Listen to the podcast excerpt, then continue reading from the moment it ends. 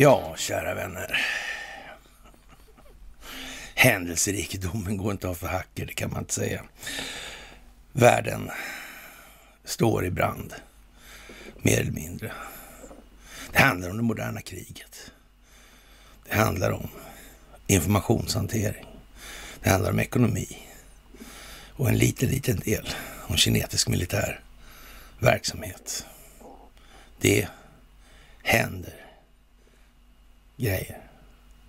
Det är en dramatik av eh, karljäriska proportioner. Så är det. Vi skriver den 10 januari. Ja, 2021. Och det är en ny vecka. Nya veckor plägar börja som alla andra veckor. Det är dags för ett måndagsmys. Ja, mycket är det som står på rum. Så är det bara. Mycket håller på att ske. Och det är ni som utgör förändringen. Det ni gör, det är vad som utgör förändringen. Det är er utveckling som styr det här. Det är er utveckling som ska rädda den här situationen till någonting bättre, någonting eh, långsiktigt hållbart för framtiden, för våra efterkommande och oss själva. Ja, så enkelt är det. Ni ska ha det största av tack. Det allra, allra största av tack. Ni är helt avgörande i det här. Så är det bara. Och ni är jordens bästa internetpublik. Så är det. De här sakerna börjar ni märka själva nu. Vi får lite småkvitton här var, helt enkelt. Ja, och eh, ett stort tack för att ni skänker går och bidrag på Swish och Patreon. Och tack för att ni fördjupar er på karlnorberg.se och tack för att ni hakar på Telegramtjänsten. Och eh, ja, som ni märker, det händer massor helt enkelt. Och återigen, vi är i krig. Vi är i krig. Men den största delen är vad den är. Den handlar om informationshantering. Den handlar inte minst om kontrollen över internet. Det är hela saken i princip. Hela saken. Fantastiskt att vi sitter här i kärnan och har så att säga facit i hand. Det är ju så mycket lättare då än för andra, så är det ju också. Och eh, ja, vad finns att säga egentligen om vår situation? Hur länge har det här hållit på? Ja, vi vet ju att man tog ner flaggan en gång på det där röda lilla slottet på Kastellholmen. Flaggan gick inte att hissa ändå. Sen gick den att hissa igen. Konstigt. Är det verkligen meningen att de ska bete sig så här imbecilt på våra politiker? Eller handlar det om att skapa optik, att människor ska förstå att det här är inte rimligt? Handlar det här om ett eh, folkbildningsprojekt? Handlar det om att göra människor medvetna, eller medvetet medvetna snarare? Ja, det kan vara så. Det kan vara så helt enkelt. Och det kan inte vara på något annat sätt. Ja, vad ska vi börja med? Att eh, Vi kan väl ta lite. TV4 frågar Folkhälsomyndigheten och skriver att de nya restriktionerna gäller från den 12 januari och statsministern säger att de gäller från den 14. Och vad är det som gäller i de här sammanhangen? Otroligt viktiga saker. Det handlar om samhällsekonomin, det handlar om människors psykosociala välmåga. Och de kan inte ens enas om samma datum. Det är fantastiskt. Vi har justerat i tid, men inte i mitt manus, säger statsminister Magdalena Andersson. Är det här rimligt? Är det det? Är det på den jävla nivån egentligen det här ska hållas? Det är nästan frågan om, va? Det är nästan frågan om, hur är det där egentligen? Det här med de amerikanska domarna i högsta domstolen. Är det trovärdigt? Att de säger att det har dött si och så många. Varav en hävdar då, helt konstigt, att det var eh, mer än den dubbla amerikanska befolkningen som hade dött i covid. Och hur är det där egentligen? Har man dött av eller med? Vi har tjatat om det i evigheter. Vi lägger inte de stora virologiska aspekterna på det här. Det är meningslöst. Det här är någonting annat. Det här är ett opinionsbildningsstunt, men det har ni förstått redan. Det går ut på att exponera vad det här är för någonting. Det går ut på att exponera de bakomliggande krafter som finns i det här. Och i det moderna kriget så finns det den här delen alltså. Informationshanteringen. Den blir lite för stark alltså. Ja, ekonomin är inte så pjåkig heller. Och duger inte det så finns den kinesiska militära verksamheten att ta till. Men den förutsätter ju ändå att man med sig den här informationshanteringen. Annars är det meningslöst. Det kommer inte bli, med någon, bli på något vis så att det kommer några jävla dårar som åker runt och pysslar med invasionsföretag utan något befolkningsmässigt stöd hemifrån. Det kommer inte att hända. Så det här kriget det förs alltså mot den egna befolkningen först och främst. Så är det alltid och så har det alltid varit. Din egna befolkning måste ju stå bakom de reguljära förbandens insatser i olika sammanhang. Det gäller alltså att klä de här insatserna i någon form av politisk kosmetika som folk faktiskt kan acceptera och ta till sig och tro att det här är nog ja, för det större goda för fler människor. Faktiskt. Och eh, ja, möjligen, möjligen, möjligen så är det det som ska exponeras. Att det är faktiskt så man har hållit på i en evighet. Och det har aldrig varit frågan om någonting annat egentligen. Faktiskt. Det kan ju vara värt att fundera lite på, kan man tycka. Jaha, och eh, ja, Andersson uppgav fel datum alltså, skriver man då i Aftonbladet. Och frågan är väl någonstans om eh, varför gör man så då? då? Ger det ett mer seriöst intryck av politikerna när man skriver så?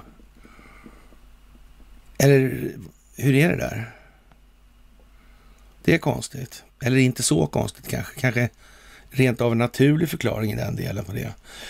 Ja, vidare så, så ser ju faktiskt Peter Hultqvist lite sliten ut i Aftonbladet också. Eller i alla möjliga sammanhang skulle man väl kunna säga. Och det visar sig att regeringens samarbete med Kina avbröts när ministrarna fängslades och ett antal, eller två stycken då, energiministrar som har varit i farten i det här. Och då kommer den här frågan tillbaka igen då. Har den djupa staten något inflytande i Kina? Det har de förmodligen fortfarande också, ja. Och har de haft det? Ja, de har haft det betydligt större Därför har det kunnat hålla på så länge som det har gjort också. Mm. De här korruptionsbekämpningarna. De här energiministrarna, de åker dit för korruption och tagit mutor påstås det då i ja, 100 miljoner dollar-klassen och sådana här grejer. Mm. Hur är det här egentligen? Hur kan det gå till så där? Har hela den här kommunistdiktaturen varit en infiltrerad historia som i själva verket har varit kontrollerad av några externa enskilda vinstmaximeringsintressen som främst har syftat till att gynna sig själva på alla andras bekostnad. Kan det vara så? Finns det svenska inslag i, det, i Kina i de här sammanhangen, i företagssammanhang? Inget alls. Lite, kanske, möjligen. De här techbolagen, var är de registrerade någonstans? Nasdaq, ja. Nasdaq, ja. Vem är det som äger och kontrollerar Nasdaq? Vem är det egentligen? Ägande och kontroll, det är inte samma sak. Men ibland är det till och med så öppet så går att se. Faktiskt. Ja. kan man ju tänka på i målvaktstider och så vidare. Men, men, viss, så att säga, man kan inte vara hur utanför som helst och ändå spela med. Va? Det går inte. Man måste vara med så lite som möjligt för att inte väcka uppmärksamhet. Så är det också. Att verka utan att synas. Jaha, och vi har ju skojat till det lite grann om det här med hur man ska så att säga, få till pedagogiken. Hur ska man göra de pedagogiska exempel som krävs i de här sammanhangen? Egentligen, alltså hur går det till? Mm, vi har ju skojat om det här med diesel och vi tyckte ju någonstans där på ja, på 14 spänn eller så där tyckte vi att ja, det här är ju lite jönsigt. Alltså det här kan ju, det kan liksom aldrig gå klart på det viset. Så, så de kommer ju reagera där när det här dieselpriset är kanske på ja, 17 spänn eller sådär. Ja, men eller hur? Så vart det ju. Precis så vart det ju. Alltså, Moras män reste sig runt stenen där nere och sen tågade de mot Stockholm. Eller nej, det var inte så, nej. Det var ju inte så det blev. och det är väl en nackdel i det här när man samtidigt ska avslöja då kanske människor med de så att säga, moraliskt mest tvivelaktiga sidorna i kanske människans historia rent utav. Det vet vi inte, men, men någonting ditåt i alla fall. Och, och samtidigt då i grund och botten kanske vill tro gott om människor så är ju det lite grann av en Ja, paradox då. Man, man kan liksom inte bete sig så illa tycker man ju gärna inuti då, men det finns ju inga riktiga spärrar sådär alltså. Det är något djävulskt trasigt moralfilosofiskt sett alltså i en del människor. Det är bara så alltså. Och, och sitta och kackla om att det här är det större goda det är det här vi lever på, samhället och den här fina, fina företagsamheten som ja, återigen visar sitt fula tryne och, och, och så vidare i det här. Ja, det är vad det är alltså. Och ja, det finns så mycket som kommer med det där idag så det, är, vi har att ta i helt enkelt och eh, vi har en bra väg att vandra också. Och vi känner igen mönstren. Vi vet vilka operatörer som är i faggorna hela tiden och eh, hur vi än lyckas vända på stenar så nog fan finns det en sten till under att vända på hela tiden. Det går hur djupt som helst. Den svenska folksjälen, ja, självrevision har vi ju tjatat om länge, länge, länge. Men frågan börjar snart bli alltså, är det något att spara på åt eftervärlden det här alltså? Den socialpsykologiska kultur som har fostrat människan av idag, vilket har lett oss hit, dit vi nu är. Ja, en sak är säker. Det ska inte rivas några monument. Inte en chans i hela helvetet. Det ska inte förstöras en symbol. De måste bevaras, de företeelserna. Vi måste skapa så att säga små monument för intellektuell avhållsamhet från det här övermodet som den svenska befolkningen tycks präglas av nu. Det duger inte längre. Det duger inte. Omvärlden har inte råd där. Och vi har ju sagt i åratal då att det här kommer rulla in här i det här landet och det kommer det göra också. Och vi har också sagt att då måste vi stå förberedda och visa att vi har faktiskt i någon mån, i den möjligaste mån vi har kunnat uppbringa alltså, så har vi verkat för att den här befolkningen faktiskt ska inse vilken belägenhet de befinner sig i, i det här. Det är så också. Vi måste visa omvärlden att vi inte tycker det är okej att det är som det är och att det har blivit som det har blivit. Även om vi har en avgörande del i den skulden så att säga. Det är alltså inte okej att vara lat och inte orka tänka och därigenom utgöra en belastning för resten av planeten. Det är inte okej. Absolut inte. Jaha, och eh, vad ska vi säga? det börjar bli skämsigt då att ha drivit med befolkning så här kan man ju tycka då. Och ett redan rekorddyrt dieselpris höjdes ytterligare på måndagen. En liter diesel kostar nu vid bemannade stationer 20,77 en höjning med 15 öre litern enligt drivmedelskedjornas rekommenderade priser. Alltså som jämförelse kan nämnas att dieseln vid samma tidpunkt för ett år sedan kostade ja, just ungefär 14 spänn eller 14,92 så nästan 15 spänn då. Och, och som sagt, det, det, ja, det håller ju på alltså. Det kommer inte bli bättre. Det kommer bli värre. Och det här med energi, det är en konstig grej alltså. Kontrollera de här energitillgångarna, det verkar viktigt. Mm. Och Sverige är ingen liten spelare i de här sammanhangen. Det gör vi inte. Nej. De länder som har de här stora tillgångarna, Ja, nu är Ryssland inte något sådant land som de svenska intressena har kunnat fingra på, även om det för all del inte har saknats några historiska försök i, i, i så mått. Och det har man ägnat sig åt väldigt länge det här.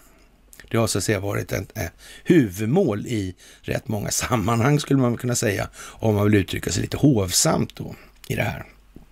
Ja, och eh, jag vet inte någonstans egentligen här om man ska vara lite sådär liksom... Ja, det är ju nästan lite sjukligt här alltså. Hur kan det bli så här illa så här snabbt? Jag menar, det är ju jättekonstigt faktiskt och många människor faktiskt förstår ju det här. Men det sitter djupt alltså. Det är det här på något vis, det här med Arktis och det här klimatet på något vis. Det fostrar en viss typ av människa. Så är det också. Det blir ett visst mindset alltså. Har man slagit mynt av det man tror? Har man glömt den detaljen? Man kan se hur det här internationellt sett då, ja, avarterna grasserar då till exempel det här med ja, regnbågsrörelser och färgrevolutioner och hej och hå. Det, det, det drar, det, det ensas upp till någon form av eh, likformig massa egentligen, där ja, preferenskartorna ser lik, lite likadana ut. Och det är ingenting som gynnar individerna själva på lång sikt, inte alls. Utan det bygger helt och fullt på att människor faktiskt inte tänker efter i någon större utsträckning egentligen, utan de låter sig styras av de här primitiva drifterna helt och hållet. Och det är ju lite grann som att, att pissa på sig när, när det är jävligt kallt ute alltså. Det är ju varmt för stunden. Det blir något annorlunda situation en stund senare då. Ja, lite förvärrat klimat skulle man kunna säga då. Det, det här är lite samma lek alltså. Folk köper de här korta kickarna. Och sen. Och, och, det som är lite tragiskt i det här, det är att se, man kan se då hur, vi brukar ju säga det att vi har ju bara fått så mycket så att inte befolkningen har bestämt sig för att göra någonting åt situationen. Det är ju så mycket hela tiden. Det är inte aldrig mer, det är bara så mycket. Och där är det ju någonstans i det här så att när det blir så här med de här kickarna, de här grejerna blir ju mindre och mindre. Alltså då är man ju, får man ju någonting, då är man ju nöjd med det. Det var ju bättre än ingenting. Det är så man resonerar hela tiden. Så på något vis går det ju att trycka ner den här nivån hela tiden också. Har man glömt det? Nej, det har man inte glömt. Det har man inte glömt. Det har ju till och med talesätt var bättre förr. Ja, i någon mån var det ju det faktiskt. Ur en del perspektiv var det naturligtvis mycket sämre. Mm. Och därmed inte sagt att det var mycket bättre typ i början på 1800-talet ur just de materiella perspektiven. Det var det såklart inte för den breda massan. Nej, det var det inte.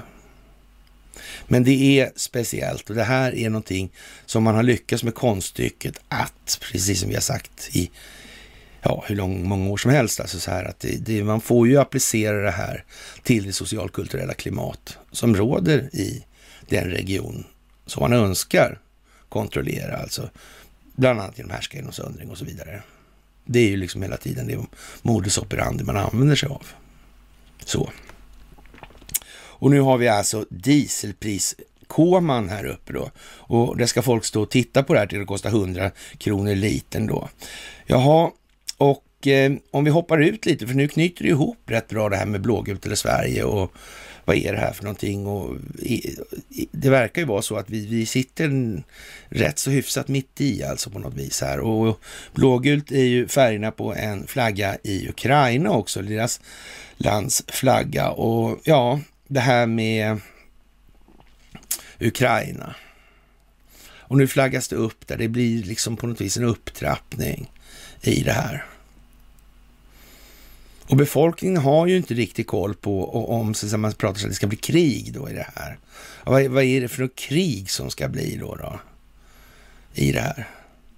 Att Ryssland förmodligen kommer skydda de ryssar som har ryska medborgarskap och så i Ukraina mot ukrainska reguljära förband, eller om vi ska kalla det för det. Det är ju tveksamt eftersom det kryllar naturligtvis av betalt folk i det där på, vad ska jag säga, med annan arbetsgivare då.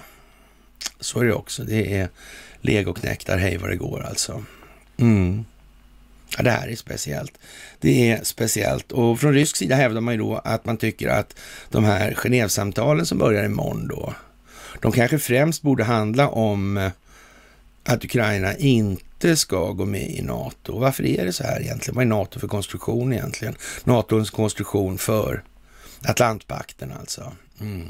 Och där finns det här Brookings Institute i bakgrunden. Ja. Och det finns Atlantic Council. Och där finns det ständiga medel. Vilka finns det figurer i de här som kanske figurerar i de här bolagssammanhangen? Som utgör kärnan i den djupa. Finns det sådana? Mm, det gör ju det. Ja, vi har ju sagt att det här kommer rinna in i Sverige via Ukraina. Någonstans. Inte nödvändigtvis kanske bara där nu. Det verkar som att USAs befolkning har fått upp ångan lite och börjat förstå att det här med Sverige alltså. Det verkar vara ett gäng rätt så, ja, som de själva uttrycker, empatilösa människor. det är inte vårt favoritbegrepp direkt. Det känner ni ju till, det här med att känna och uppleva andra människors känslor än sina egna. Det är ju svårare än man tror alltså. Men för all del, det, vi lämnar den detaljen där än så länge. Så att säga, vi får hålla oss till den möjliga pedagogiken i det här i alla fall. Och eh, det får vi ta sen helt enkelt. Då, då ska de få bevisa att de kan det. Då kan man göra så där, riktiga tester för att klargöra att de faktiskt kan eller inte kan det. Så kan vi vara överens om det. Sen behöver vi inte, inte hålla på och tjafsa om det. Liksom. Eller hur? Det är väl det mest schyssta. Vad som vi måste diskutera lite mer, det är ju det. Hur kommer det sig egentligen att så väldigt många som diskuterar i termer av de här eh, förloppen som vi ser omkring oss i omvärlden faktiskt låter bli att prata om det moderna krigets delar. Nu, nu är ju inte det liksom någon eh, väl förborgad statshemlighet eller sådär. Det är det ju inte. Det går ju bara att googla på liksom. Nej, men man har pysslat med eh, den här typen av ja, informationskrigföring ja, hur länge som helst alltså. Vad var egentligen fanorna och flaggorna för någonting egentligen? Sprang man runt med dem på slagfälten på det här viset? Alltså var det en symbol för att motståndaren skulle bli skitnödig och, och, och ta till harvärjan istället? Var det det man tänkte? Eller hade det något med de egna leden att göra det där kanske? Hur var det? Om man sett Bröderna Lejonhjärta till exempel. Det var mycket, var det inte det så många flaggor i Törnrosdalen? Var det inte det? Vad, var det, vad skulle det ingjuta för känsla hos befolkningen som var där? För det var väl för, det, det var för deras del ändå. Det var ingen annan som såg dem. Vad, vad, hur var planen med det där, tro? Vad var det där egentligen? Det verkar som några snott symbolerna. Mm. Betydelsen av dem. På något vis. Gjort en omvänd betydelse av det där. Vi har fått lära oss till något väldigt bra i år men är det det egentligen? Är svenskhet någonting bra i det här tillståndet? Är det det? Eller kanske vi borde satsa lite mer på individens utveckling kanske, så att samhället kan utvecklas. Skulle det kunna vara så? Ja, jag, jag är inte riktigt säker. Eller också är jag jävligt säker. Det är det ena eller andra. Ja, ja, så.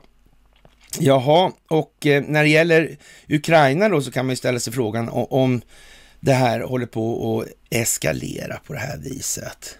Och, och sen så säger vi att det drar till, alltså till yttersta spetsen, alltså nu blir det konflikt liksom. Väpnad reguljär konflikt. Ja, och, och, och, det förstår ju alla då liksom att jaha, och hur fan ser den strategiska planeringen ut liksom? Hur, hur ser liksom olika omfalls Ska, ska, om nu, vi säger så här att vi, vi säger att Ryssland ger sig in i Lugansk och Donetsk där. Mm. Och vad ska hända då? Exakt. Ska de fortsätta med någon form av markoffensiv då in vidare i Ukraina?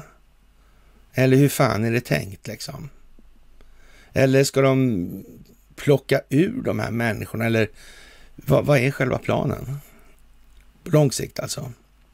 Å andra sidan, vad, vad är då planen från, om vi då kallar den för de allierade och, eller Atlantpakten, vad är, vad är det för något? Är det då att slå ut en markoffensiv in i ryskt territorium? Med underhållslinjer och förbekämpningar och bla bla bla. Vad är det här för något egentligen? Hur kan det se ut rent strategiskt och operativt? Vad kan det bli av det här? Hur, hur får man ens ihop en strategisk planläggning värd namnet för det här? Vilka case målar man upp helt enkelt? Vilka omfall? Det måste ju faktiskt någon ha tänkt på. För det är ju inte så att det är Hultqvist och de här människorna som sitter och gör dem planeringarna. Det är ju inte det. Det finns ju faktiskt militära strateger som håller på med den typen av administration. Har de missat det här eller? De har varit på semester. Ja, eller något. Man, man kan ju undra lite faktiskt. Jaha, och eh, vidare då säger då den här, eh, vad ska vi säga, kalla honom för? Ryske presidenten kanske, jag vet inte. Men eh, i alla fall då så, man, man säger så här, va, ja, Vladimir Putin varnar måndag för att det, började, att det som började som fredliga protester och högre graspriser i Kazakstan eh, snabbt eskalerar till våldsamma upplopp och terrordåd. Det är inte bara första och det skulle inte vara sista försöket att blanda sig i regionen från utlandet. Det är liksom lite samma tema där alltså. Och det finns ju mer gemensamma nämnare i det här naturligtvis. Man kan ju säga att Joe Biden är ju ingen liten gemensam nämnare i så mått att när det gäller Burisma till exempel eller Uranium One-affären i, i USA och så vidare i det här, eller för all del också kan man väl säga när det gäller Ukrainas kärnkraft finns det en del västerländska intressen inblandade också. Och så finns det en hel del telefoner, både i Kazakstan och Ukraina.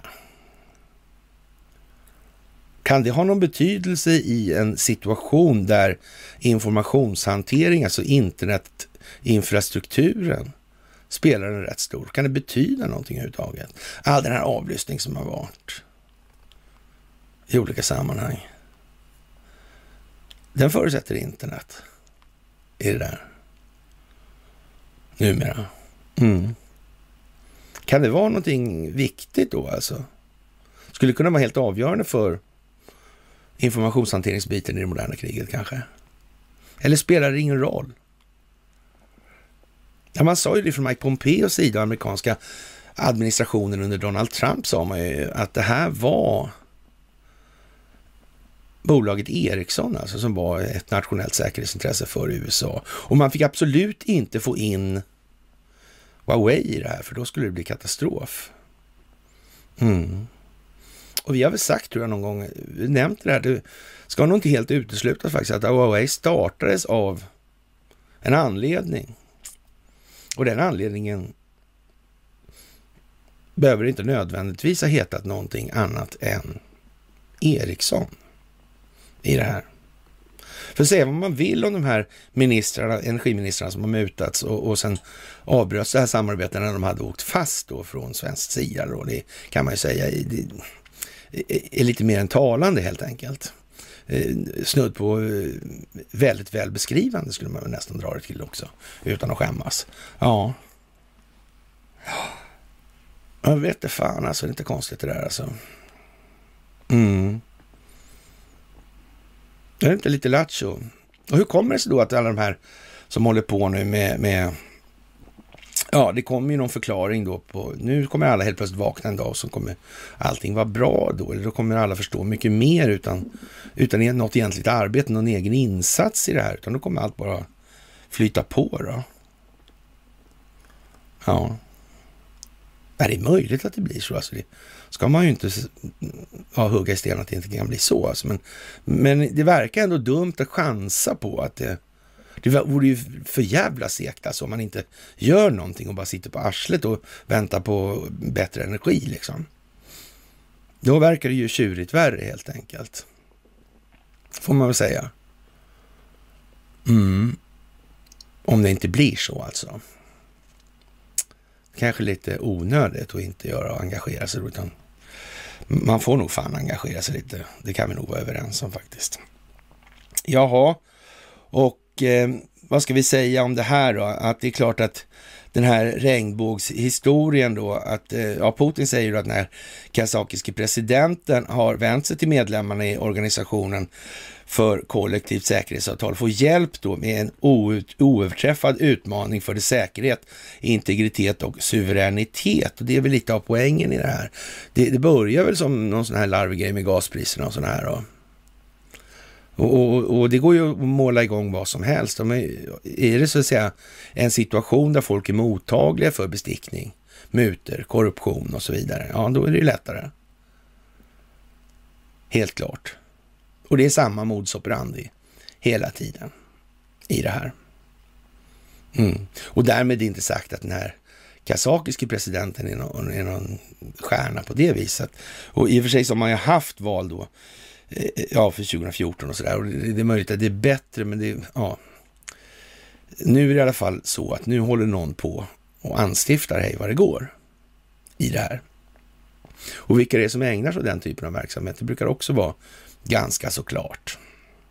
Och sen kan ju de vara glada då, för nu blir det förändring, men de kanske inte riktigt har förstått att risken när man gör sådana här grejer, alltså sådana rent operativa handlingar alltså. När man exekverar dem så utsätter man sig själv, eller exponerar sig själv för en ganska stor risk för infiltration. Det är ju självklart att det är så. Givetvis. Och de första som var med i det här, det var naturligtvis de som tänkte på ett annat sätt hela tiden. Och att svenskar är hemma på det här. Det är precis som de här amerikanerna har upptäckt och det är ett säreget folk i de sammanhangen. Det är ränksmidare av rang och det där kommer vi få märka eller se inom kort att det där verkar ju gå hur lång tid bak i tiden som helst. Hur var det ens möjligt att för tusen år sedan hålla på på det där viset? Det var ju fantastiskt konstigt. Hur lyckas man sno och stjäla och hålla på på det där viset? Mm. Det har varit ett litet centrum för olika typer av styrda ligabildningar det här. Länge, länge, länge. Helt enkelt. Jaha, på tal om händelserna i Kazakstan betonar den ryska presidenten att Ryssland inte skulle tillåta att situationen skakades på hemmaplan och att scenariot med de så kallade färgrevolutionerna genomförs och Eh, att scenariot med den så kallade färgrevolutionen, alltså det är någonting man, man är rätt så säker på var det där kommer ifrån helt enkelt. Och det är alltså inte George Soros som bestämmer någonting i de här sammanhangen. Det är det inte. Och ur det perspektivet skulle man väl nästan i det här läget nu alltså, så när vi kommer så här långt alltså, då kan man nästan säga så här. Herr Bydén, alltså Y-fronten då på underlivsporslinet. Alltså, ändå. Det där med Pride alltså. Är det någon som kan räkna upp en annan ÖB på planeten? Varför inte? Mm. Som sagt, det här med flaggor. Ja, det var som det var på kastellet helt enkelt. En dag gick den inte upp. Det var en grind.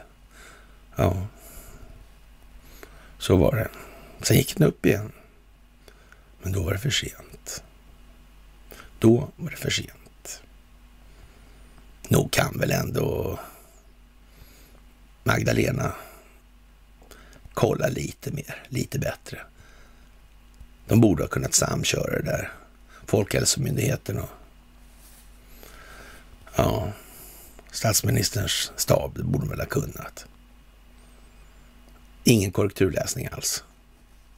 Innan en sån nationell pressträff. ja, ja, men det kan vara så. Men det behöver inte vara så i alla fall. Jaha. Det är ju lite ja, så att säga, det är inte små saker det här, utan det här är ju stora saker och det är inte säkert att det går, ja, att få så mycket större. Men som sagt, nu gäller det för folk att förstå vad det är som händer i det här. Och tänka till, det är inte så enkelt som man ser rakt av. Bara så. Riksbanken vill införa digital e-krona som ett statligt Swish, säger man då på tal om att Swish är nere eller var nere tidigare, någon, jag vet inte om det är nere fortfarande. Men det här är ju egentligen bara frågan om att rädda bankerna då. Att inför man den e-kronan, då kan man ju fylla på deras hål i balansräkningarna med de pengarna direkt då istället. Ja, men, men det hjälper ju inte riktigt på det vis heller. Alltså det nej, alltså rädda dem från att behöva realisera de här kreditförlusterna som kommer att uppstå annars på grund av skuldmättnaden som i sin tur beror på att det är enskilt kontrollerade skuld, räntebelastade skulder som utgör det allmänna betalningsmedlet. Pengar skapas alltså främst genom att bankerna skapar lån. Det, det är liksom poängen. Och nu är det för så mycket skulder så det går inte att hantera räntekostnaderna längre. Nu går den en jättestor del av alla pengar som skapas till att betala för föregående skulder och så vidare. och så vidare. Man får låna för att betala räntan helt enkelt. Och normalt sett brukar folk kunna räkna ut att det där kommer inte hålla särskilt länge och det gör inte det här heller. Det här är alltså det valutafinansiella systemet som havererar. Det är liksom en systemkollaps det här handlar om och den går inte att undvika. Men för att dölja det då från befolkningen så har vi fått lite snuva eller sjukdomar eller dödliga pandemier, vad de väljer att kalla det för det här. Mm. Det är som sagt som det är. Och eh, ja, men för all del, det, men några bankräddningar ska nog inte äga rum mindre än aktieboken helt enkelt. Det är en bra grej. Kommunism skriker alla. Ja, men vänta nu. Vänta, den kommunisterna tjatade ni om förut. Hur var det då? ja, men ni har ju kontrollerat den hela tiden. Vilken jävla kommunism fan snackar om? Ja, alltså inte Kazakstan. Inte någonstans, kanske inte Kina heller. Varken Kina eller Ryssland alltså. Ja, men fan alltså. Det verkar som att ni har bakom, bakom en del ändå alltså. Flitiga små bin. Mm. Men att det har fungerat, det beror ju på att folk inte har brytt sig. Människor har inte engagerat sig. Folk har inte orkat tänka till i det här. Aj, aj, aj, aj, det kan man inte göra något Nej, nej. Vänta du så länge så ska du få se att när det här gör någonting åt dig istället. Det är skillnaden. Du kan skita i politiken. Det kan du göra. Det är ett problem bara. Politiken kommer inte skita i dig hur länge som helst. Och nu är vi där. Helst. Där är vi nu. Ja, lite trevligt där. Ja, på tal om underlivsporslinets samröre med Petro, Petro Doroshenko, alltså Poroshenko Doroshenko. Ja. Han är ju lite sån, vars tillgångar just nu av just nämnda skäl alltså blir frysta av den ukrainska staten där och, och ja, han är ju då åtalad för förräderi och vägrar att dyka upp då. Trots att Moskva taxerades som ett fredsbevarande uppdrag av är USA, var USA kritiskt då till utplaceringen av ryska trupper i Kazakstan och det kan man ju eh, naturligtvis ja, i teaterns namn då förstå. Så måste det ju vara. Och eh, USAs utrikesminister Antony Blinken kallade situationen eh, beroende och eh, ja, vad ska vi säga, och sa att en lärdom i den senaste historien är när ryssar väl är i ditt hus så är det ibland väldigt svårt att få, ut, få dem att lämna huset. Under en presskonferens med reportrar på fredagen sa han det här och upproret har gjort att en redan spänd situation mellan Ryssland och NATO har blivit mer, ännu mer flyktig alltså. Och där Ryssland tror att väst har direkt inblandning i situationen i Kazakstan. Och, och möjligen kan man ju säga då när den här eh, liran då säkerhetschefen där, Massimov, eh, ja, blir gripen eller frihetsberövad då i det här. Då, då, kan man undra, men det är ett problem samtidigt i det här amerikanska läget då, eller ur, ur det amerikanska perspektivet, det är ju det att Hunter Biden, alltså Joe Bidens son då, finns insyltad i det här med, i affärssammanhang då. Och det, och det är ju alltid samma gamla vanliga då och vad ska vi säga?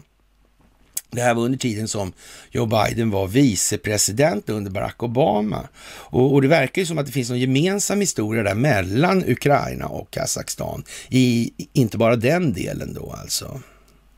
Det är ju lite speciellt får man säga. Lite lätt speciellt får man nästan säga.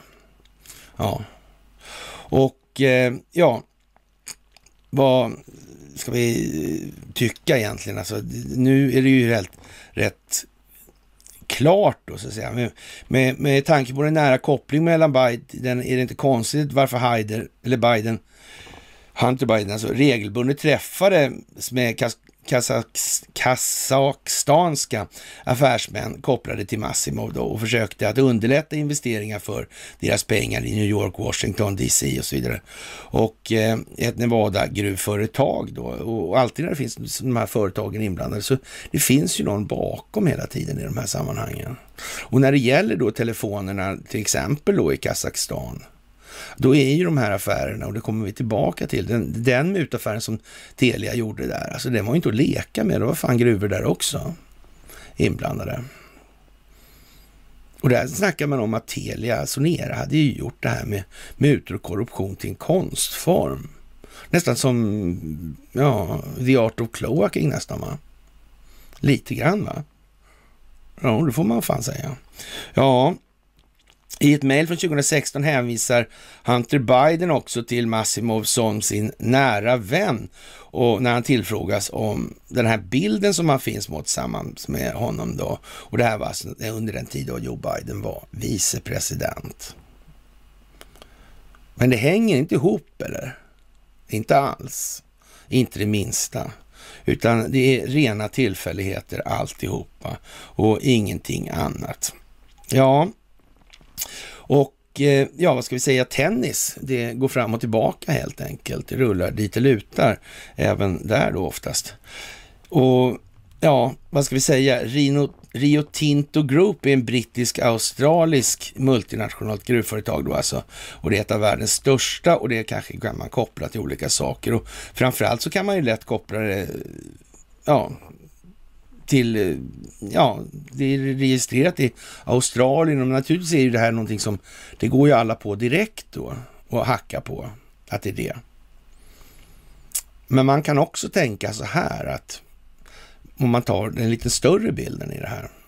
Det är ju den här informationshanteringen som återkommande stökar till det. En av de bärande delarna i det här är de här underrättelsetjänstsamarbetena. Ett av de starkaste fästena för den kedjan, ja, det är ju det här med Five Eyes alltså. Och så finns det lite undergrupper med flera ögon då, men i alla fall. Och, och det i sin tur kan man ju säga så här att det brittiska samväldet hade en rätt stor, det är därför det heter samvälde alltså. Det, det var på flera ställen alltså.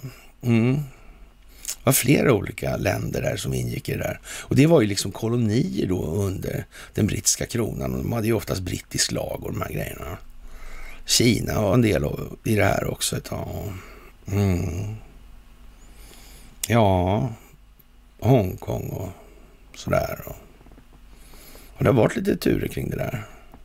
Men om man ska slå sönder det där, vad vore mest effektivt tro? Om de har brittisk lag fortfarande, verkar det riktigt... Varför ska de ha engelska drottningens fögderi hängande över skallen? Varför ska Kanada ha det? Om man ska slå sönder Five Eyes, vad är det mest tillämpliga sättet att göra det på? Kan det vara att ge sig på samväldet, tro? Det skulle det kunna vara. Man skulle kunna säga att eh, en exponering av det australiensiska rättssystemet skulle kunna innebära att man måste förändra den konstitutionella grunden för Australien. Skulle det kunna vara en väg i det här? Kan någon ha kommit på det? Eller är det omöjligt att komma på det? Mm. Ja, det är ju lite speciellt och, och Novak Djokovic, han blev ju då frikänd först och sen lärarna blev blivit gripen igen då. Och den som sagt skulle stå för notan och rättegångskostnaderna, det var naturligtvis samväldet. Och det är klart att eh, I, I England måste man ju bli jätteglad för det, eller? Eller hur fan menar de liksom? I det här? Är det här liksom modernt eller är det någonting som är rimligt i ett modernt samhälle överhuvudtaget? Nej, jag tror inte det. Jag tror inte det. Ja, och eh, som sagt, det där med Rio Tinto, det är ju liksom... Ja visst, han ställde upp på det, där, men det skulle nog kunna tänkas vara så här. Om man bara liksom hypotetiskt letar med tanken, eller man gör en liten arbetshypotes, så vet man ju till exempel då att ja, Kinas förhållande till Australien eller Australiens förhållande till Kina, det är ju ett sådant att det finns ett ganska stort beroende från australiensk sida att vidmakthålla goda förbindelser i så mått. Mm. Rent ekonomiskt alltså. Mm. Mycket större än till England. Mm. Och den kinesiska relationen till Ryssland, det får man anse vara tämligen stadfäst alltså. Den, den är vad den är. Och den är på strategisk grund och så vidare. Så är det också långsiktig hållbarhet och planering alltså. Aha. Och den ryska relationen till Serbien, den verkar också vara av lite annorlunda natur i det här. Av en händelse så verkar det vara eh, sanktioner på gång i Serbien från amerikansk sida. Underlivsporslinet levererar alltså, skulle man kunna säga. Och det enklaste sättet att slå sönder underrättelsetjänstkollektivet som är stor del är informationshanteringsbiten av det moderna kriget alltså. Det är att ge sig på samväldet. Och då blir den här teatern skulle det kunna vara så att Kina har gjort vissa poänger klara i optiken för den australiensiska lagstiftande församlingen? Kan det vara så? Det behöver inte uteslutas, helt säkert inte faktiskt. Och, och, där tror jag någonstans att vi ska nog förvänta oss att det här med och det här underrättelsetjänstsamarbetet tidigare som byggde på ubåtarna och ubåtarna eh, sedermera var ju sagda så att de skulle ju faktiskt kanske inte ens byggas för det kanske var lite dyrt det där. Är, är det någonting som pekar i samma riktning kanske eller rekar, i, i någon annan riktning eller hur är det? Det är lite svårt. Eller inte så svårt alls faktiskt, egentligen. Det handlar bara om att tänka efter lite grann.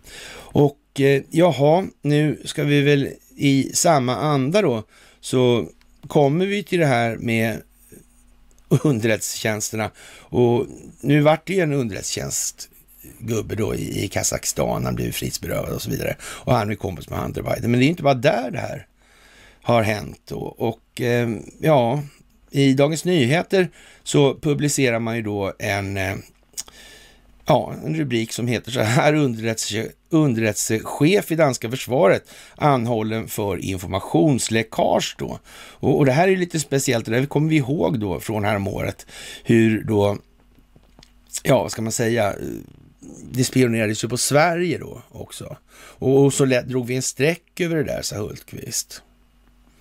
Mm, kan man tänka sig. Ja ska inte vara mer snabbt det där inte.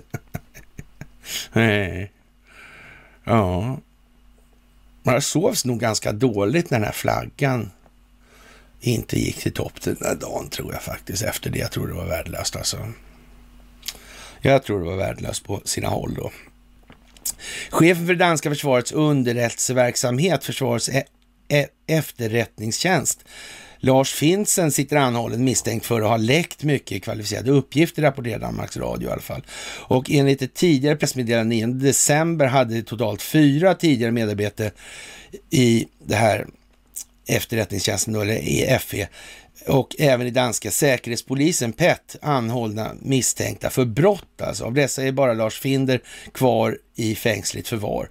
Hans identitet bekänd på måndagen i samband med en domstolsförhandling. Exakt vad Lars Finsen misstänks för är hemligt och alla förhandlingar i ärendet har hållits bakom stängda dörrar enligt Danmarks Radios uppgifter. Ska det dock handla om läckage av information till danska medier, dock oklart vilka uppgifter eller dokument det handlar om. I maj i fjol rapporterade flera medier att en utredning med kodnamnet Operation Dunhammer inom FI då, som analyserar amerikansk övervakning från Danmark, alltså mot Sverige till exempel, då, bland annat då, under åren 2012 till 2014. Det här har alltså varit i säcken, det kommit på det så jävligt länge alltså.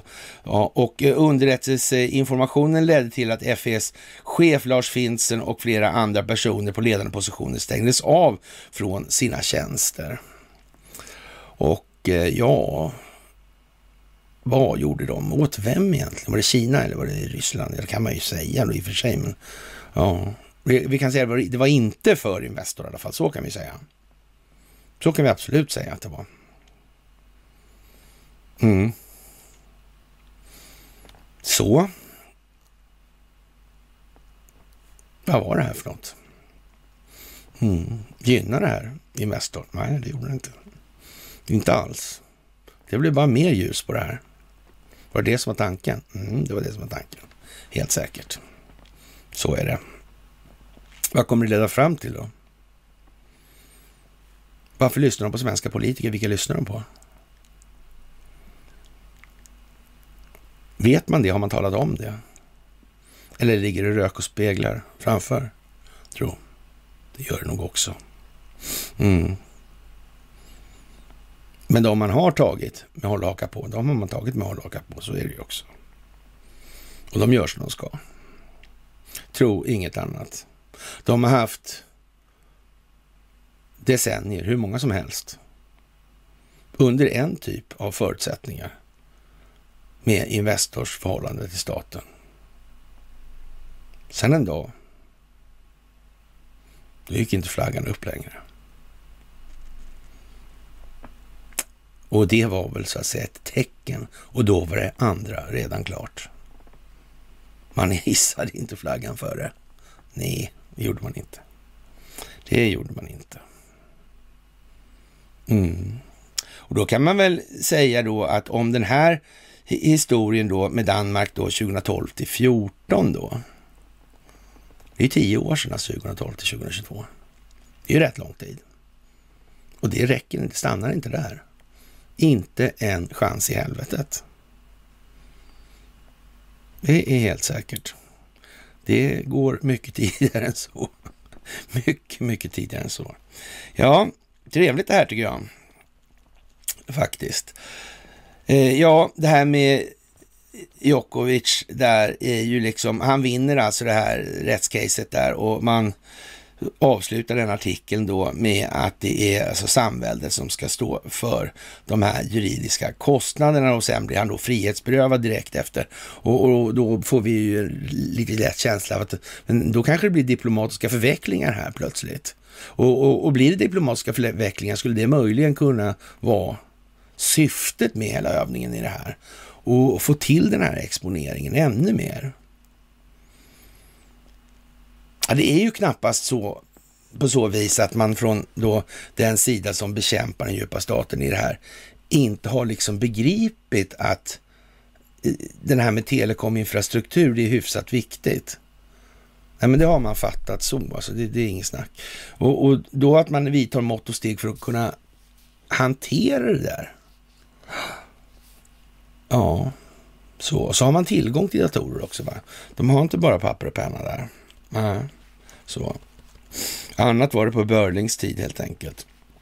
Och eh, när det här blir så här pinsamt som det blir nu och, och det börjar liksom eh, radas upp och bli tydligt, optiken blir klar. Människor ser, människor förstår, människor kan sätta ord själva på bilden.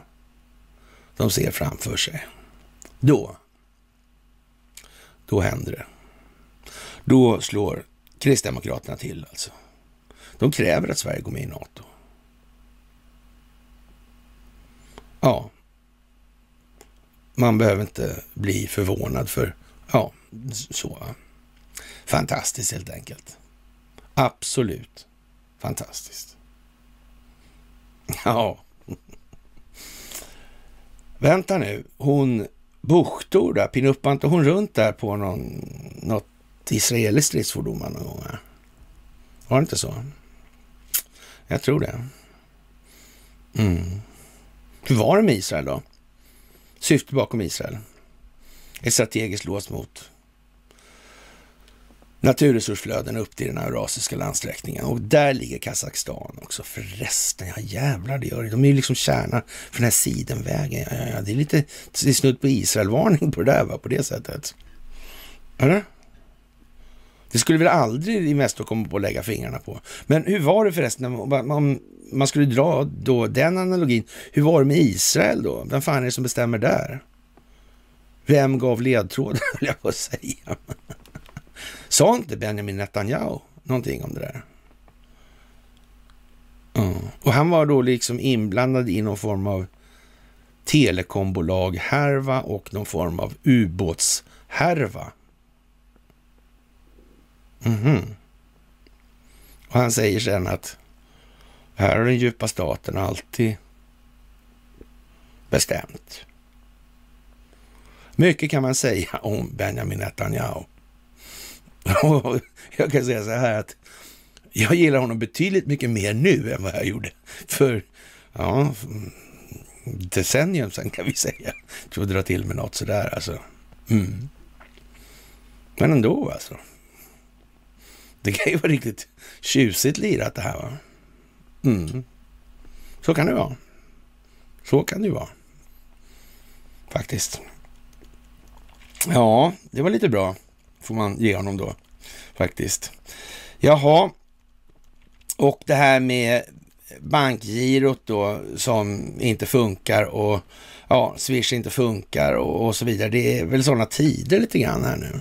Och nu är det ju känsligt det här med barnen alltså, för det, det har ju blivit lite av en röd linje där för djupa staten eller vad ska vi säga, Stockholmsbyråkratin och, och tassa. Du får inte kliva över den där då, för det, det, det, det sätter så stora spår alltså. Så det, och det här måste ändå vara en stund till. Vi kan liksom inte riva det här på nu alltså. Det här räcker inte som är. Det, det är ju alldeles för många som är alldeles för yra och, och skriker och grinar att, att nu måste ha munblöjorna på här, här nu. Jaha. och, och, och de vetenskapliga beläggen för att munblöjorna funkar jävligt bra mot vad då liksom? Finns var? Visa upp det där nu, ska vi sluta diskutera det här någon gång. Alltså visa upp de sakliga beläggen för vad det är, att det är som ni säger. Säg inte bara att, att Tengil har sagt det, på tal om bröderna Lejonhjärta i det här då, då. Det går inte. Det funkar inte så. Man får liksom komma med argumenten på ett bättre sätt helt enkelt. Det, och det går inte bara att säga att de har bestämt det. Men det, det hade ju varit som att nazisterna hade sagt, men Adolf Hitler bestämde ju därför har vi fribrev från allting. Vi har avlatsbrev på allt alltså. Vilket skit vi än har hittat på. Vi, han sa det. Du får fråga honom, han är död. Ja, det vet inte jag. Men eh, du får fråga honom. Jag gjorde bara som blev åsagd. Ja, jag har inte tjänat på det där. Nej. Ja, då så. Kan man bete sig hur som helst. Ja, ja ni hör ju hur det låter. Nåja. Men för att få det här ännu lite bättre då med Ebba Bucht-hor då, då så ja, vad ska vi säga? Stoltenberg säger så här, NATO är redo för väpnad konflikt i Europa. Och ja, han säger det alltså. Och då tycker alltså Ebba Bucht att det är läge. Okej. Okay. Och, och, ingen kan tala om liksom hur eh, de här olika... Alltså jag skulle tycka det vore liksom smakfullt lite grann om, om man nu säger så här, man eh, sitter som eh, Stoltenberg då i det här fallet då. Så sitter man och säger så här, vi är redo för väpnade konflikter. Ja men varför inte redovisa för befolkningen då? För det där låter ju helt off alltså. Jaha, vad är det som ska hända? Det är alltså ett invasionsföretag från rysk sida som syftar till vad alltså? Med vilka efterföljande effekter och konsekvenser i det här? Så, det, det har man planerat alltså. Och, och man säger då att det är truppsammandragningar inne på ryskt eh, territorium. Jaha. Eh, eh, ja, mm, och, och så när, när, Sverige flyttar trupp till Gotland, då är det truppsammandragningar då, eller vad fan menar de? Liksom förberedelseinvasion då för, på Baltikum, eller hur menar Det här är ju liksom lite, blir lite dumt det här va? Ja. Och, och vad, bety, vad, bygger det här på? Det bygger på en analys då så, som, som säger då, gör gällande då att då Vladimir Putin, eller Kreml i allmänhet och Vladimir Putin i synnerhet, synnerhet då, har enorma maktambitioner och är, är liksom en galen diktator i de här sammanhangen. Jag är inte säker på att det är en särskilt rättvisande bild i förhållande till verkligheten. Och plockar man ner det här då i delar, vad, är det, vad består det moderna kriget av? Och, och, och räknar upp det, bryter ner hur, hur går de här signalerna? Jag menar, vad då? Är, är NATO för, redo för väpnad konflikt i Europa? Hur då? Vad, vad är det som ska göras då? Vad är det de är beredda...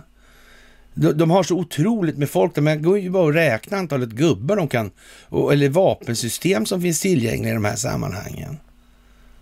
NATO är inte redo för någonting utom att, att trilla ihop och, och, under sin egen vikt och sina kostnader. Det är vad de är redo för. Och dessutom betalar ju inte de här länderna knappt bråkdelen av vad de borde betala för att uppfylla sina skyldigheter i det här.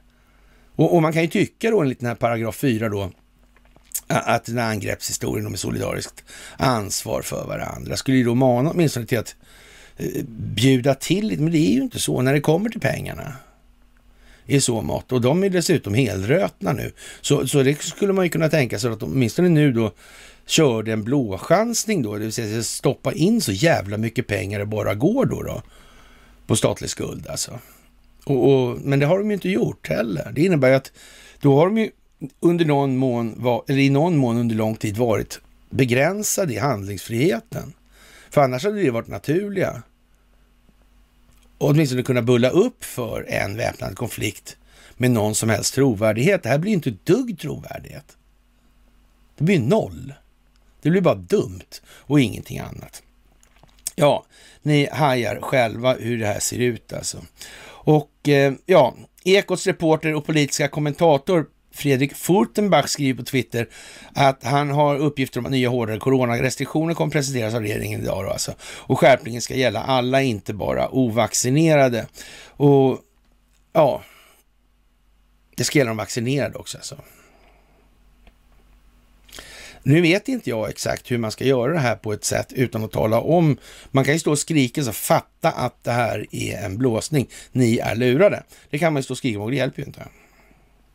Folk måste ju komma fram till den slutsatsen genom egna tankekedjor, genom egna bilder som de klarar av att beskriva med ord. Men nu är det ju så att när de ser det här, att man är trippelvaxad som kungafamiljen och får covid. Ja, man har munblöja och så vidare i, i allt det här. Och det här testet, PCR-testet, funkar inte. Och så vidare och så vidare och så vidare. Och, och de ser ju egentligen att de är blåsta. Alltså grundligt liksom. Men nej, det går inte in så alltså. Den kognitiva dissonansen är för stor i det här. De har pantat in sig för hårt. Och det är inte så lätt att, att bjuda dem en väg ur det här. Fast nu kan man säga som sista tre dygnen eller sådär så är det många faktiskt som har äh, Nej, fan alltså. Det är någonting som är vaj alltså. Det är riktig vajpanna alltihopa. Mm. Och så är det ju. Det är så det är. Det här är en kuliss vi befinner oss i. För att skapa politisk trovärdighet och legitimitet till någonting som inte alls vad människor i allmänhet tror det har varit. Och det kommer komma fram. Och då blir det ju jättesvårt att förklara hur det kommer sig att man låter det pågå ända till att bankerna faktiskt inte kan sänka räntorna längre ner utan att tappa trovärdigheten för systemet. Och kredittiderna är vad de är. Ja. Och återbetalningsförmågan är vad den är. Ja. Då är det som det är, helt enkelt. Och hur, hur kom det sig att man gick med på det där? Vad kan det bero på? För att gynna det allmänna? Nej, det kan ju inte vara. För det är ju det som blir så dåligt nu. Så vad kan det vara annars då? Ni var inte det allmänna. Då finns det en annan möjlighet. En enda. Ja, och vad kan det vara? Ja, det har något med enskild att göra faktiskt. Det har det. Jaha, och eh, de här nya restriktionerna visade sig vara inte sådär. Det var ju mer att krogen inte fick gå eller vara öppet så länge. Och, och, någonstans trodde vi nog att skolorna skulle få en släng av det här eftersom man hade lagt den här konstiga studiedagen då idag. Och, och fortsatte julledigheten över måndagen här, det var ju konstigt. Faktiskt. Och det är svårt att se riktigt syftet med det. Eh, ja, men i alla fall. Det är som det är i den meningen. Ja, vi får väl se hur det blir med det här covidiotin-grejen som fortsätter här nu dag ut och dag in. Och, och, en annan sak som fortsätter dag ut och dag in, det är ju det här med Estonia. Och som vi har sagt, att ljuset från verkligheten kommer komma upp ur de här hålen i Estonia. Och nu är det ju vår då, så att säga, tidig vår skulle vi kunna säga. Och ja, man har då utsett en eh, utredartyp i de här sammanhangen och vi får väl se om det blir en oberoende, en extra oberoende utredning kanske. Man vet ju inte. Hirschfeldt han var ju en extra oberoende granskare av utredningen. Gick sådär, kanske va, i dagens läge. Hans eftermäle kommer att bli lite speciellt. Det kommer att bli lite speciellt, ja. Och eh, ja, det är lite speciellt här och, och, som sagt, det finns mycket kopplingar till Estonia och det här kan ni titta på på bloggen. Alltså det är bara att skriva Estonia så får ni väl upp, inte vet jag hur många sidor med artiklar det kan vara, men det, det, det har skrivit många meter om det där på den bloggen, helt säkert. Ja, och eh, ja, det är ju mycket som måste göras om i det här landet helt enkelt och det är faktiskt, det, det är ju bra så alltså, men man får också vara lite sådär eh, ja,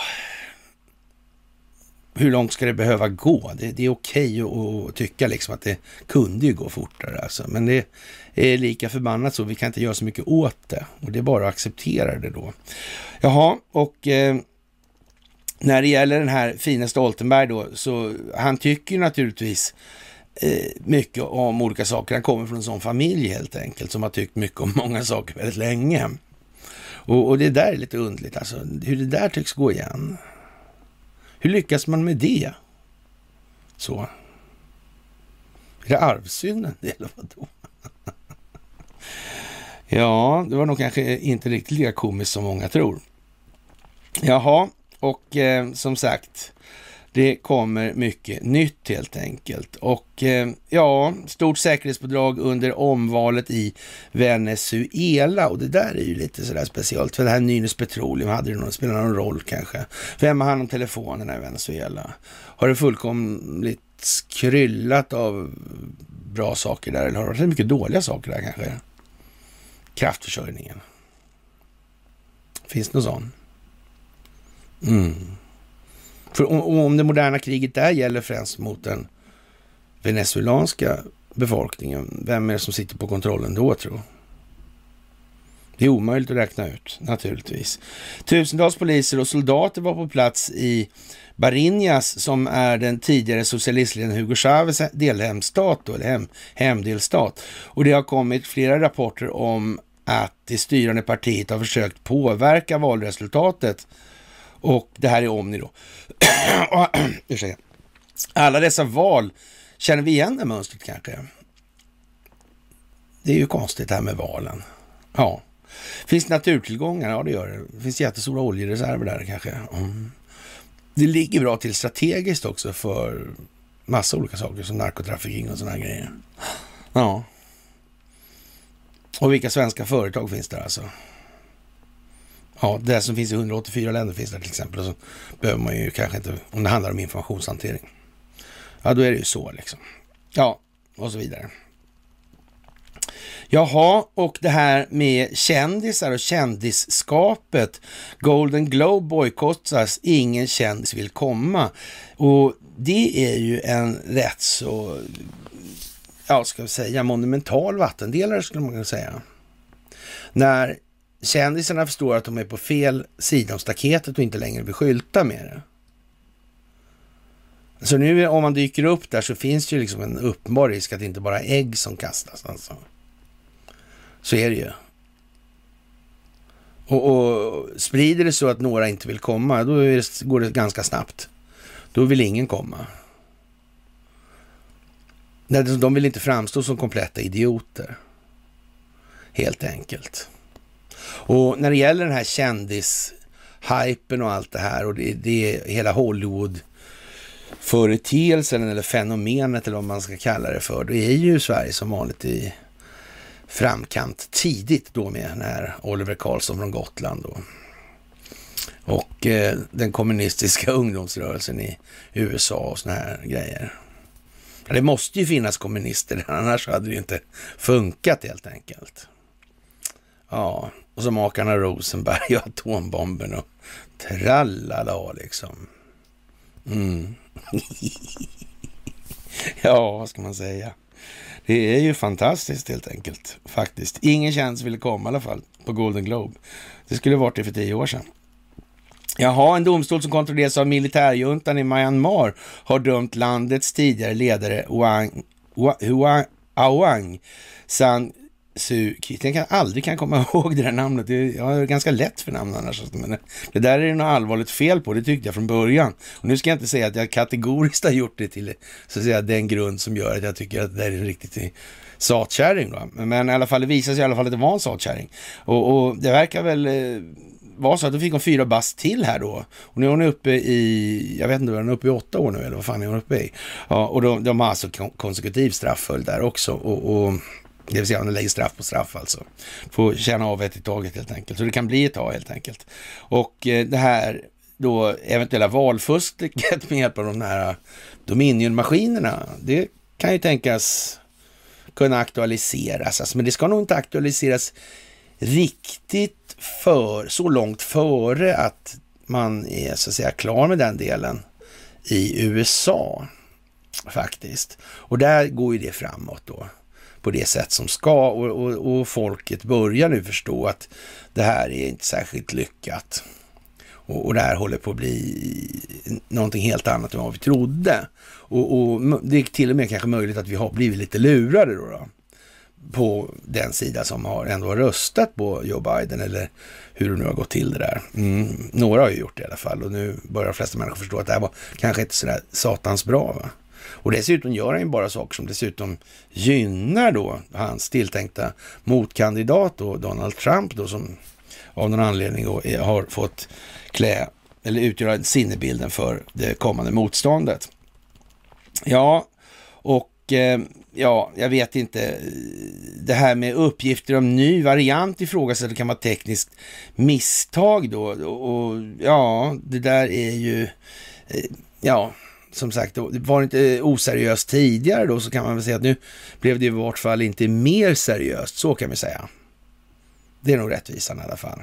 Och, och, som sagt, vad det här är för någonting, det kan vi nästan lämna därhän. För utan medierna så hade det här varit ingenting, helt enkelt. Ja, Ja, ja, och eh, vad ska vi säga? Egentligen är, är, är, det ju lite tragiskt att det går så sakta i den delen, men det är ju eh, faktiskt, ja, många människor som är väldigt lättledda i det här. Så. Jättekonstigt egentligen att det ska behöva vara så, men ja, man kan ju tycka i det här arktiska klimatet att eh, Ja, man sa ju det förr då liksom, man lär ha sagt så i alla fall på vikingatiden, att Aferore normannarum libra nos domin och så där. Eh, ja, för nordmännens vilda raseri bevara oss omilde gud och så här. Men, eh, och, och det, det, är klart att man, när de är sådär och käkar flugsvampar eller käkar svampar i alla fall och, och, och, och börjar bete sig, då kan det ju vara knöligt på det viset. Då, då, är det ju bra om de har, så att säga, hade haft en mildare sinnesstämning skulle man kunna säga. Sådär. Och då, I någon mån så verkar det ju ändå liksom, och den myten har man ju uppmuntrat då från den djupa statens sida också, det här med vikingar hit och dit. Och det, det är de gamla vanliga vikingarna som vi tjatar om varenda gång. Och, och, men det var liksom grann lite klumpigt gjort då att uppmuntra att det var så barskt och tufft och hej och, och tjusigt. Sådär. Det var väl kanske lite dumt i den delen. För, för det skulle ju i sådana fall underblåsa den här frustrationen lite grann också. Och, och det gällde ju faktiskt att få till en riktigt fet pacificering. Både passivisering och pacificering i den meningen. För annars var ju risken att man skulle få det jävla hydet över sig alltså. Ungefär som den här myten om varulven då som till slut tar alla vampyrerna. Det har ju liksom ett tema som har gått igen då. Ja, och, och man, man, kan väl säga så här att när, när vargen får mänsklig skepnad i den delen så den är ju redan in i, i början, alltså utan, utan gensaxen då, så, så är den ju faktiskt eh, alltså socialpsykologiskt eh, rätt så kvalificerad. Alltså flocken kan en massa tricks så, som inte människan kan längre och förstår sig på i det där. De använder sinnena på helt annat sätt. Och, det här är ju liksom lite grann modellen. Alltså det, och börjar man inympa en massa jävla mänskliga gener i den där skiten, e, eller då till exempel då eh, molosserhundar och man börjar plana ut det där till något annat, då eh, det är nog så där. Det där ska man nog inte hålla på och leka med så mycket. Alltså det kan ju ta lite tokiga vägar helt enkelt. Ja, man ska väl inte göra sagorna sanna direkt. Så i alla fall. Och eh, stor handel med förfalskade matvaror från Italien. Det är lite kul faktiskt. Och, och, vi återkopplar väl då till Karl Gerhard och det här med att i Vesuvio finns så mycket sumt. Det kan ju inte bara vara en slump alltså. Och eh, det är ju lite så alltså. Skönt att det bara är två tredjedelar av all mat från Italien som är förfalskat alltså. För då, ja. Och för då hade det varit mer, då hade man ju kunnat tänka sig att det här var, var liksom systematiserat. Det var lite dåliga sarkasmer egentligen. Ja, den största illegala marknaden i Italien alltså, i falska matvaror som uppgår till ett värde av oerhörda 100 miljarder euro, motsvarande en biljon kronor, alltså enligt konsumentorganisationen Coldirettis beräkningar. Hårdast drabbat är export örten, olivoljan, peston, vinet, skinkan och osten vi köper i Sverige kan heta parmesanost utan att alls egentligen vara det. Man beräknar att två av tre italienska matvaror utomlands är förfalskade. Det står Made in Italy fast om de inte är gjorda i Italien. Eller så bär varorna falska produktnamn. Ett dåligt bordsvin får ett annat namn och säljs dyrt till exempel, säger då den här Salvatore Pignatelli. Och ja, vad ska vi säga? Var det nyheter här? Ja, det var det ju faktiskt för många. Men eh, om de fuskar med det då? Vad är det de inte fuskar med? För att tjäna pengar. Exakt vad är det som inte är utsatt för den här typen av beteende för att gynna den egna vinstmaximeringen? vad är det för någonting? Finns det något ens? Ens? Det är mycket svårt att säga om det finns. Läkarkåren hör inte dit bland de som inte håller på. Det torde alla ha klart för sig det här. Det grips mycket läkare. Till exempel i Kazakstan nu. I det här. Men vad den situationen är egentligen för någonting, ja, det är ju så att säga en blandning i det här. Det är inte rent. Det finns inslag av den djupa staten i de här omvälvningarna. Helt garanterat så är det så.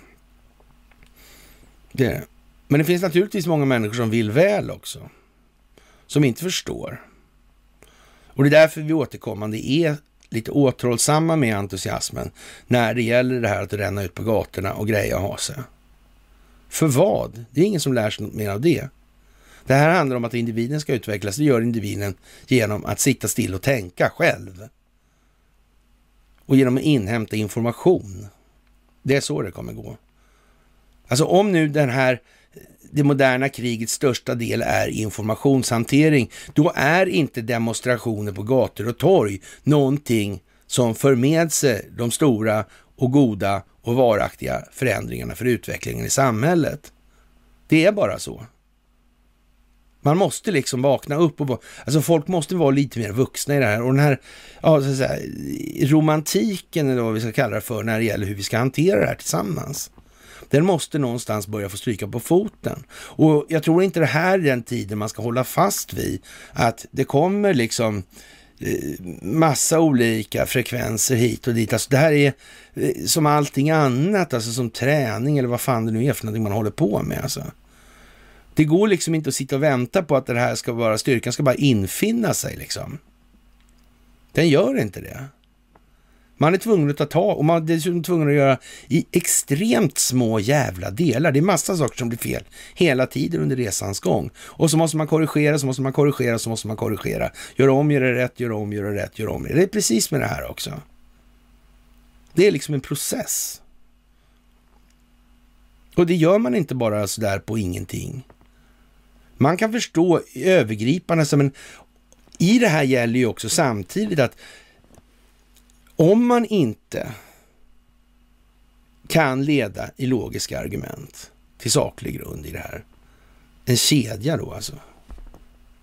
Jag menar, då, då förstår man ju inte slutbilden i det. Alltså intuitivt kan man ju känna det, men det räcker ju ingenstans. Det blir världens enklaste att lura den människan då.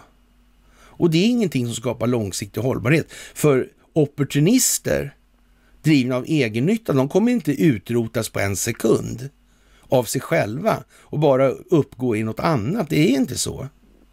Det är helt naivt att tro. Alltså en femåring kommer fortfarande vara femåring. Med det mindset som femåringar normalt sett plägar ha. Och, förhoppningsvis blir det väl bättre då, då, men det kommer fortfarande vara så att liksom, i min... Ja, så. Och det måste vi komma ihåg. Vi måste ju liksom ta ansvar för det här själva som individer. Det är våra egna känslogrundande värderingar som är vårt eget problem. Ingen annans. Det är ingen annan som kan göra någonting åt det. Och om alla tycker då liksom att jag kan behålla alla mina och alla andra kan förändra sina, då får vi se vad som händer. Det händer inte så mycket, helt enkelt. Ja, det där är ju lite bra, på tal om italienska förfalskade matvaror. Ja, och eh, ja, jag vet inte, det här med, ja, när man eh, inte vill publicera innehållet i vaccin. Och vad ska vi säga, det, alltså hela den biten med de här vaccinen, det får man nog anse man får hålla det för mycket trovärdigt att det här har varit i säkerhet lång tid innan det kommer på sig. Och att Donald Trump gör som han gjorde, eller gjorde som han gjorde i det här sammanhanget, det är ju faktiskt också för att det är, precis som jag håller på och tjatar om att alla måste ta sitt ansvar i det här för sin egen individuella utveckling, så har ju han faktiskt gjort, och, och det ska man väl kanske tänka på i den meningen att det är ju viktigt att folk själva gör den här, det här valet. Att faktiskt människor fattar beslut utifrån sig själva och sina egna känslogrundande värderingar, sina egna ställningstaganden och så vidare. Och sen är beredd att ta konsekvenserna av det fattade beslutet. Istället för att skylla ifrån sig på någon annan. Det är ju så. Jag menar, varför, varför ens fråga någon annan i de här sammanhangen? Varför ens fråga någon annan vad ska jag göra med mina pengar? Och det är inte den exakt mest ovanliga frågan man ser på internet alltså. Eller jag ser på internet i alla fall. Det kan jag säga på en gång. Men alltså, jaha. Men det är ju ett valutafinansiellt systemhaveri det här. Eh, det är systemets inneboende natur och karaktär, alltså betalningsmedlets inneboende natur och karaktär som havererar. Ja. Och, och de blir rädda, hjäl, hjälp att rädda sina pengar. Jaha. Ja. Det svaret blir man skyldig. Så är det bara. Det är bara så. Jaha, elbrist och höga priser, drivmedelsbrist, höga priser, naturliga virus med tillkommande vaccintvång och så vidare. Det är hur mycket som helst hela tiden här nu och eh, ja, vad är det som händer? Systemet håller på att krackelera sönder. Det är bara så. Och det är meningen. Det är meningen för att skapa den här optiken. Det måste bli så här för att människor ska förstå. Folk måste inse, tänka efter. Varför känner jag som jag gör egentligen? Hur egentligen är, förhåller det sig till verkligheten nu med avseende på att den inte ser ut riktigt som jag trodde i det här? Någonting har jag ju fattat fel i alla fall, det är helt säkert. Och det gäller ju att erkänna det. Det gäller att göra om, göra rätt, ta nya tag. Jaha, och eh, vad ska vi säga? Fauci i farten och det ska vara någon form av presskonferens här, eller no komma någon release då. Och från ja, projekt Veritas. Och ja, vi får väl se hur länge han håller ut den där. Men han eh, finns ju massa olika sådana vaccinsammanhang. Eller i pandemisammanhang ska man väl snarare säga. Och honom har vi inte sett det sista av. Och vi har förmodligen inte så lång tid kvar att titta på honom i den här rollen. Det har vi nog inte. Men det finns faktiskt flera olika sådana här sjukdomsförlopp som kommer att bli granskade faktiskt. Och det här PCR-testets roll i det är inte helt obetydlig. Sådär. Det kan man inte säga på något sätt alltså. Jaha, och vidare då så kan vi väl, ja, vi behöver inte ta, det här är tråkigt. Det struntar vi helt enkelt. Och eh, ja, vi kan ta en som jag tycker är roligt, som ingen annan tycker är roligt. Den här paracetamol faktiskt. Det är ju fan, det är ju skit för allting in i kroppen alltså. Och det kan man nästan tycka så att om man då håller på med kraftsport och sådana här grejer då, eh, eh, sportar ju ont mycket och sådär då. Då är ju värktabletter en väldigt vanlig grej. Men alltså det är ju en rätt så stor skillnad på acetylsalicylsyra och paracetamol alltså. Och, och, när, man kan ju säga att när man går till öppenvården så här och, och, och, och säger man är ont där och hej och sådär. Och, och det är ju någonting som är konstigt med det där. Alltså det, då får man någonting man får ont i magen av alltid. Så har man ont i magen istället kanske man glömmer att man har ont i någon annanstans då. Det är ju märkligt. Jävligt konstigt. Hur kunde det här komma sig? Och eh, ja, nu har man visat då att det här med paracetamol, det orsakar försämrade levervärden och, och ja, en tredjedel av testpersonerna visade sig få Alatvärden, alltså ett standardprov som fångar upp leverskador, som var tre gånger högre än normalvärdet. Och ja, vad ska vi säga? Varför gör de så här tror du? Jaha, de kunde sälja andra läkemedel då? Ja, ja, men så bra. Så fint för dem. Det var ju bra. Är det, ska det vara så egentligen, skulle Sverker Olofsson sagt? Nej, det ska det inte vara.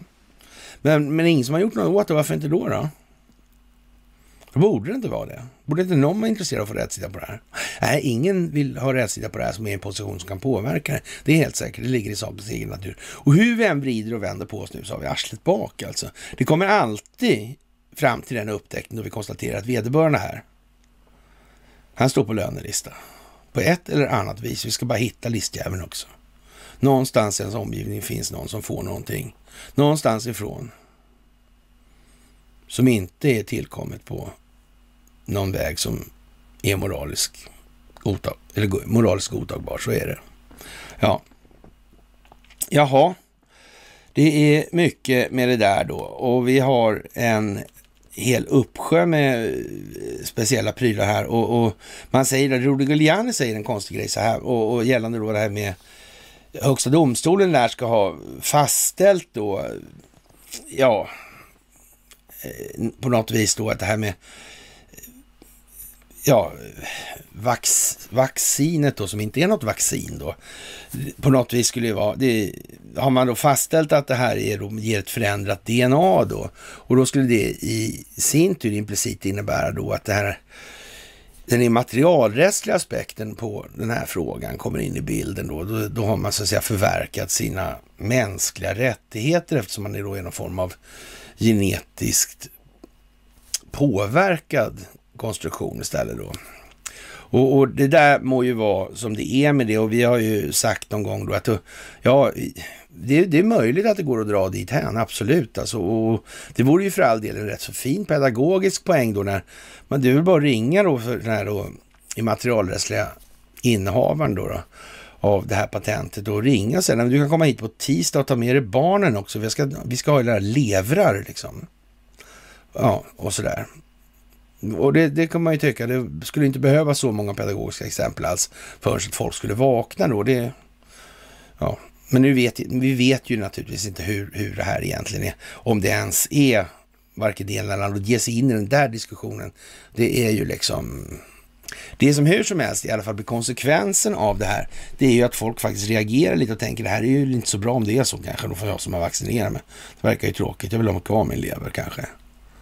Eller så. Mm. För problemet är ju hela tiden att alla olika funktioner överallt kommer att ställas mot de här enskilda vinstmaximeringsintressena förr eller senare i en eller annan omfattning. Så är det. Och, och det är nog bra att folk börjar tänka lite mer på det och snacka lite mindre om att det är så bra med de här företagen.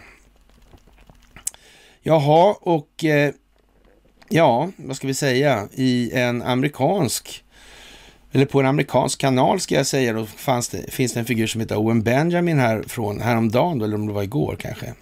Så ja, det verkar vara som han har ju faktiskt lyssnat lite grann då på vad man säger i, på det här, på Mysen till exempel. Och på föreläsningar och skriver på Facebook-sidor och på bloggar och sådana grejer. Han verkar ha satt sig in i det ganska bra och nu behöver inte jag dra det han säger, för det har ni hört så jävla många gånger. Men, men det är ändå lite sådär lustigt när det här börjar drälla in här i landet. Utifrån då. Det kan man ju säga. Och då kan man också säga så här, då är det ju väldigt konstigt då med alla de här som fortfarande inte adresserar vad det här handlar om, som fortfarande inte talar om att det är familjen Wallenberg och det är Investor i de det är kretsarna i det här klustret som är frågan. Det handlar om det moderna krigets beståndsdelar, bryta ner de här moderna krigets beståndsdelar i vad de faktiskt är för någonting och vad det innebär ur olika perspektiv för planeringen, för konsekvenserna, effekterna och så vidare. Det är konstigt. Och vi har sagt det miljon gånger alltså att det här kommer att rulla in här. Fast det är kanske inte på det här sättet som folk skulle först tänka sig att det, Men det är klart att det är det. Det är det vi håller på att prata om. Ja, och det här kommer in här nu. Och hur fan hade det sett ut nu då, om ingen hade sagt någonting överhuvudtaget? Ja, men då hade de ju tyckt liksom, det är ju obotligt korkad den jävla befolkningen. Det är ju ingen idé att spara på. Nu har de liksom haft de där lirarna i sitt land i så här lång tid. Och det är inte en jävel som har reagerat. Vad är det för någonting? Är det någonting att spara på det? Det är klart att de inte skulle tycka.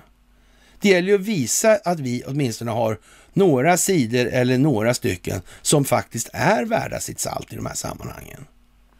Antalet människor som inte är det, ja den har vi nog fan stött på alltså. Det vet vi lite om. Det går inte så lätt alltid. Det gör det inte på andra ställen heller, där de här människorna har haft fingrarna på spakarna. Så är det ju. Men ändå, det är jätteroligt faktiskt att se. Det kom det. Då kom det. Mm. Och nu är det bara ringa på vattnet kvar. Och eh, ja, det går snabbare och till slut går det så snabbt så det går för snabbt. Och vi är väl någonstans där nu. Det kommer att börja gå för snabbt nu. Och som sagt, det är svårt med det här med att den högsta domstolen i USA. Vi kommer tillbaka till det här med högsta domstolen. Vad är det för någonting egentligen? När instiftades den här, eller instiftades den här som institution betraktad i USA? Vad hände det samtidigt någon annanstans kanske och så vidare? Det här är hur mycket som helst och det här måste man komma till rätta till. Och det är klart att de här exponeringen som han Djokovic håller på med där nere, det är ju någonting som kommer att fästa uppmärksamheten på, den, den konstitutionella uppmärksamheten på rättssystemet i Australien. Det är också en sån grej. Och i förlängningen då innebär det att det här jävla samväldestramset, alltså vad är det för någonting?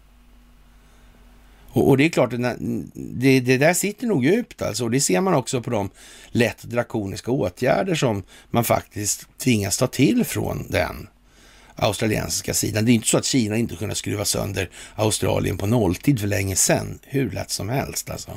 Mm. Det är ju det. Kina hade kunnat skruva sönder Sverige också, hur lätt som helst. Mm, det gjorde man inte. Helt plötsligt var det bråttom att åka hem från ambassadören. Mm.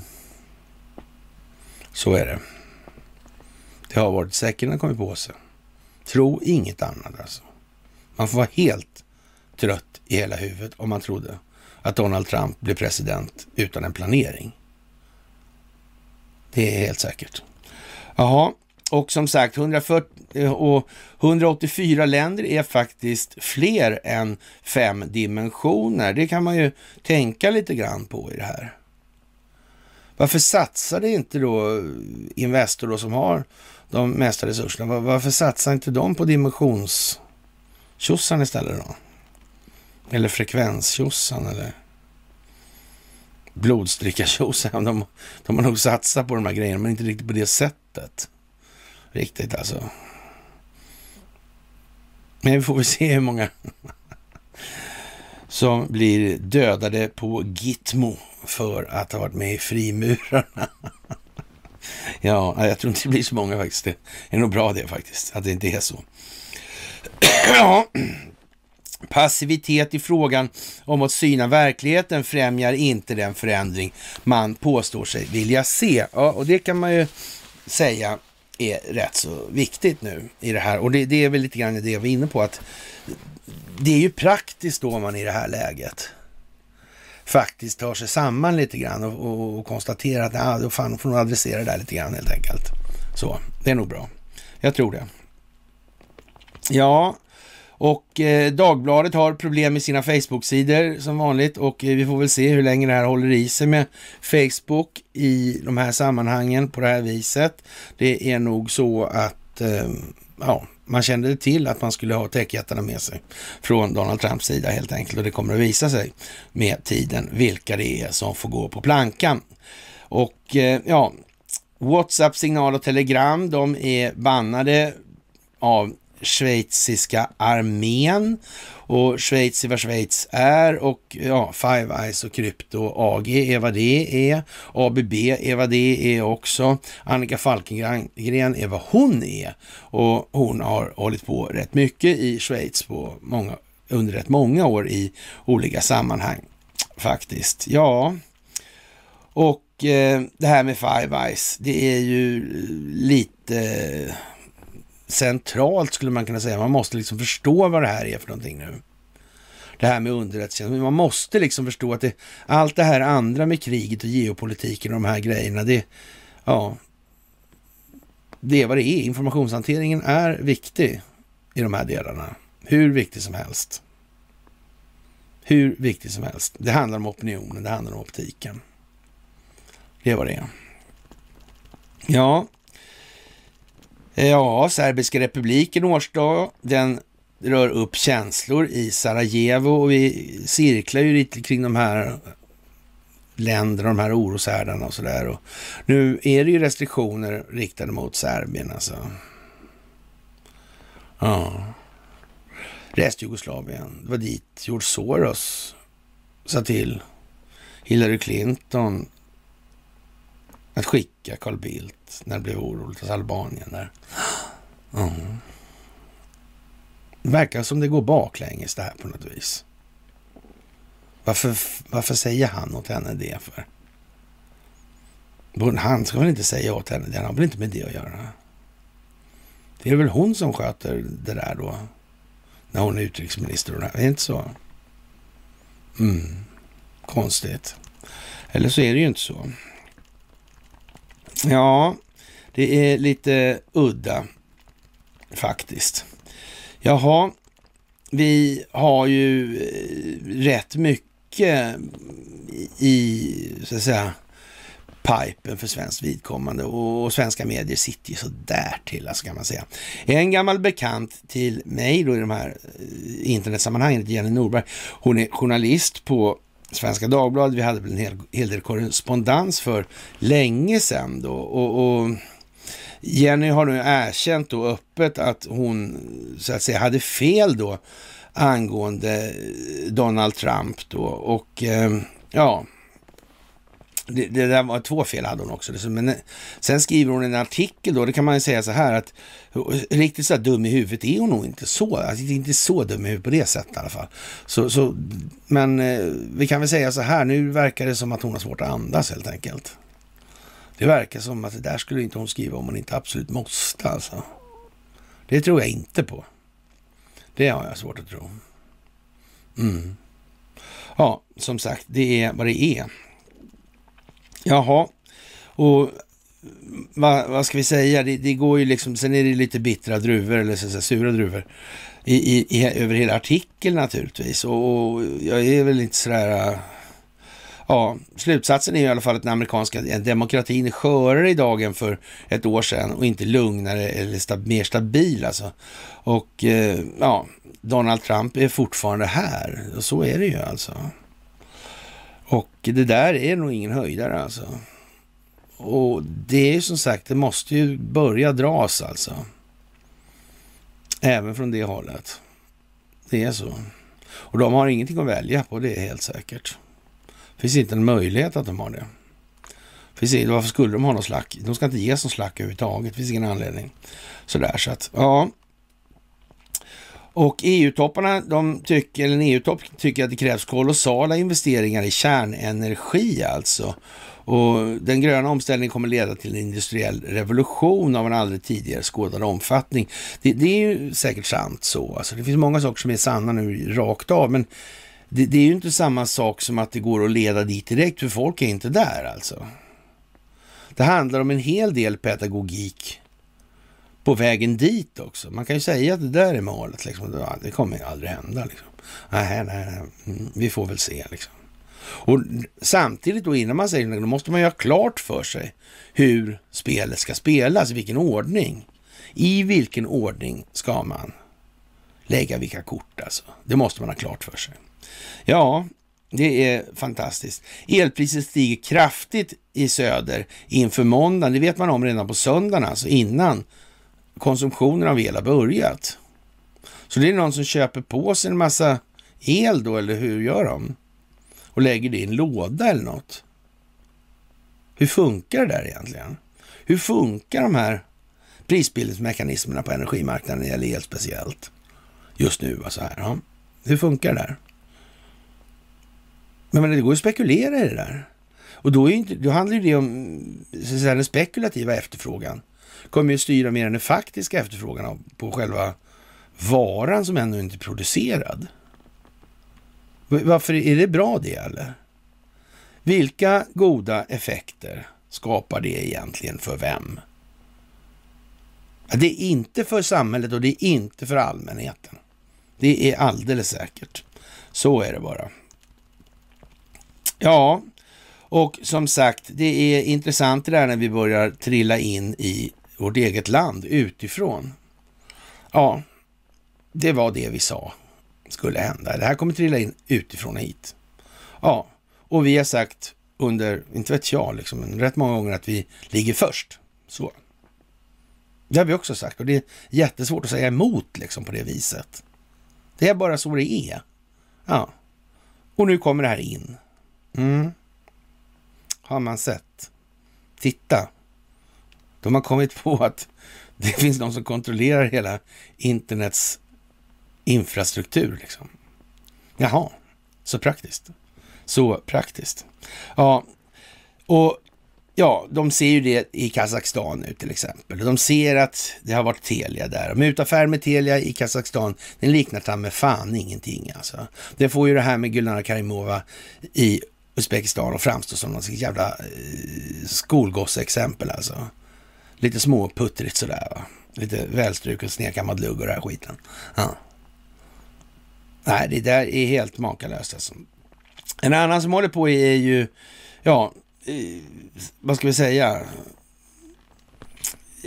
Eh, Johan Akelius, han tycker att det har gått lite smart. Han kanske lyssnar på den amerikanen rent utav. Alltså där. Svensken då har lyssnat på forskarna och, och det har ju blivit liksom en stor medelklassneuros då. Alltså det, ja. Mänskligheten som vi känner den, alltså åtminstone i vår närhet, har kanske gått in i en enda stor medelklassneuros och vågar inte tycka, känna eller göra någonting utan att först lyssna på forskarna inom citationstecken då. Och skriver Johan Hakelius och, och ja, han drar ju sitt strå till stracken och han har sin last att bära från förr alltså. Va? Och sen får ju det vägas i vågskålarna med tiden och vad det här har varit värt i det ena eller andra. Så, så måste man ju också säga. Men samtidigt, den som uppriktigt söker förlåtelse ska också ges den på det viset. Alltså, men det handlar ju någonstans också att dels ska man kunna förlåta sig själv, dels ska man tala om vad man har gjort för fel, även för sig själv och för andra. Så att säga, varför be om förlåtelse i det här? Jag vet att det här var ju rätt så värdelöst gjort av mig för, och med hänsyn taget till... Och så klarar man av att leda då till sin sakliga grund. Så här är det då i resonemanget och i argumentet. Ja, då är det ju så. Och då finns det ingenting att liksom göra mer i den delen alltså. Det är ju bara som det är. Vederbörande har gjort, och är det naturligtvis så att det har ju varit massa tokigheter som har lidit, skapat onödigt lidande hit och dit, och oaktsamhet och sådana grejer. Och då är det klart att det måste finnas påföljder för det. Men om vi nu säger då att Akelius skulle hålla flaggan högt, i det här. Det är inte säkert att, eller rättare sagt, det är, det är helt säkert att han inte ska vara journalist. Alltså det kan man väl säga. Men han får väl bli författare eller något. Och kanske någon köper hans bok eller något där. Möjligen, whatever liksom. Men, men eh, han ska nog inte pyssla med opinionsbildning så det verkar liksom onödigt och så. Lite tokigt helt enkelt. Mm. Så. Ja, men, men som sagt, är det så så är det så. Då får man någon som lägger sig i det här och pysslar med opinionsbildning, det är naturligtvis då Nigel Farage då och han vill gärna berätta om Novak Djokovic. Och det här är ju naturligtvis en väldigt speciell grej. Det här är alltså snubben bakom Brexit. Så. Mm. Ja, och som brukar vi säga, har vi sagt nu sista ja, tiden eller en ganska lite längre tid kanske. Så där, vad, vad, vad Boris Johnson, att han spelar för att vinna, det fattar ju. Men, men vad är det han vinner då? då så där, ja, just det, tänk om han vinner på slutet då. då. Mm. Han är ju engelsman. Alltså man kan ju säga så här, det är, det är nog ganska så säkert så han kan en del om Turkiet, han kan lite om eh, Mellanöstern till exempel. Man kan rätt många språk, alltså det här. Han är nog lite beläst alltså. Han kan om gamla gudasagor, det är helt säkert. alltså. Mm. Han kanske förstår sensmoralen i det här. Faktiskt. Han kanske har en ganska utvecklad kontextuell förståelse för det här spelet. Mm. Så kan det vara. Han kanske förstår att det brittiska samväldet och imperiet är vad det är i förhållande till vad det har varit och nu kommer det mycket stora förändringar kan väl vara så också. Det verkar faktiskt som att Nigel Farage har förstått det här också. Mm. Vad var den olyckligaste dagen i Jacob Wallenbergs yrkesliv? Brexit. Mm. ja, ja. Det är klart att vill man imperiedrömmare så har man ju det alltså. Det har man ju då. Ja, och som vanligt satsning på mer el i Ljungaverk, effektökning väntas. Och ja, det är ju eh, som det är med Ljungan och allt som kretsar där kring. Det är mycket udda. Det är i Norrland vi har ett Indien som Axel Oxenstierna sa och någonstans började det här spektaklet. Och eh, ja, man planerar för utökat effektbehov i området. Ja, det är ju lite sådär äh, speciellt. Och Ljungan som redan är då Sveriges mest utbyggda bäck, älv alltså. Ja, det är ju som det är helt enkelt. Mm. Och jag, jag, tror någonstans att det där, äh, ja, jag vet inte hur länge de kommunpolitikerna ska orka faktiskt. Men det kommer att bli för tungt för dem vad det lider här. Så tror jag också. Den tunga industrin är ju liksom, ja, den är allt. De, de, det är svårt att se att de där orkar med trycket. Det är ju liksom inga sådana typer. Man har inte valt några eh, sådana, ja, så att säga, i sig själva starka individer på en sån plats där man ska ha ett Indien. Det är inte så. Alltså man väljer en annan typ av människor. Följsamma typer helt enkelt. Lite som Sundsvalls Tidning då. Ja, innan de kom på den här idén med Storstalin vill säga. Sen har det blivit bättre, men, men, men, inom politiken får man nog säga att det är nog tämligen i alla fall likadant, likadant som, eller likartat som tidigare ska vi väl säga. Jaha, kronprins Daniel han blev positiv där och eh, den här soppan med kungahuset som sagt och Saxen Coburg Gåta och så vidare. Det är en riktig toppstory alltså. Det kommer att bli annorlunda och det här med kungahusets roll då. Kungens roll framför allt kanske där. Efter Högsta domstolens införande och slutliga införande då 1809 när all juridisk makt kläddes av kungen. Men ändå så spelar han vidare på något lattjo vis där. Mm. Hur är det egentligen? Är det bara samväldesländerna som har eh, sådana här mystiska problem med, med ja, sin konstitution och sina, sitt rättssystem. Det verkar faktiskt, om vi drar oss till minnes då, att Robert O'Brien var i Sverige i samband med den här Asa Brocke-grejen, Asa Brocke-rättegången, alltså han sa någonting med att ah, den där rättegången är väl inte sådär speciellt. Alltså, nah. Det här handlar om det svenska rättssystemet dock. Alltså, så. Mm. Ja. Kan det vara någonting med det där? Kan det ha någonting med kungahuset att göra? Grundlagar, till exempel. Kan det vara någonting? Mm. Kan det vara så att de här är gamla sviter från andra tider? De här gamla grejerna. Mm. Och som sagt, det är konstigt det där med, med ja, ända bak till Anskar, alltså på 900-talet. Det är märkligt det här. Man valde kungar och ja, sen blev det något jävla märkligt sen alltså. Ja, det tog en stund men. Mm. Och hur fan kom den här? Hur kom de på att de skulle importera en Ja, en borgarfamilj från Frankrike liksom. Hur fan gick det till liksom? Ja, kan det vara så? Hur fan kom det sig? Det är ju inte så lätt att fatta. Ja, ja, det, det finns ju historieskrivning om det naturligtvis, men, men hur, huruvida det här egentligen är något man ska ta fasta på, det är kanske lite mer tveksamt då alltså. Och eh, ja, kungahuset låter hur som helst meddela då att prinsen har mycket lindriga symptom och det var väl trevligt för honom då, så kan vi säga sådär. Och, som sagt, det här med Golden Globe Awards, det säger ju en del om ungefär hur vi har, långt vi har kommit i utvecklingen i alla fall, trots allt då. Och eh, ja, det är ju, så att säga, det blir en massa problem nu i samband med den här maten vi stoppar i. Alltså vi var inne på det här med den här italienska maten och det är väl aldrig så att de har dessutom, inte nog med att de har fuskat med varumärket då alltså. Ja, vad sägs om att skita i det där med varumärken eller materialrätten snart? Men, men det kommer alltså. Men det tar lite tid för folk. Man, man ska ju ha sina... Ja, annars vill ju ingen komma på någon. Nej, okej då. Fine liksom. Då, då, vi, kör, vi kör ett tag till. Så får vi se om det blir bra. Hur som helst, det blir en metabol pandemi, alltså hur Metabolismen blir alltså skadad av mycket av de här grejerna vi stoppar i käften, alltså mular i oss kolhydrater till höger och vänster. Och, och det, det, kan man ju faktiskt tänka på nu att det, det här börjar ju bli liksom rätt dyrbart och eh, redan där ska man tänka, vad fan blir det dyrbart? Ja, och då kan man dra öronen åt sig, fan då är det någon som tjänar pengar alltså. Ja, och då kan man nästan säga så men är det inte inga glasmästarungar utav den här nu då? På det viset alltså. Alltså pangar ut så farsan får ju mera jobb på dagarna, alltså, så de är ute på nätterna. Då. Mm. Är det så? Eller säkert inte så? Jag vet inte.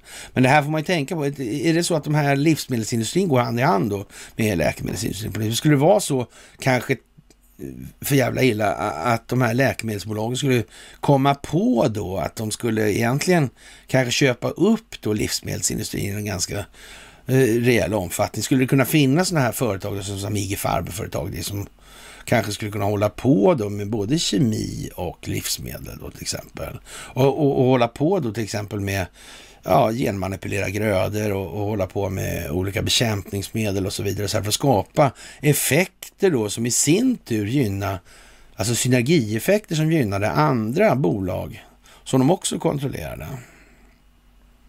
Är det någon som på allvar tror att det inte fungerar på det, precis på det sättet?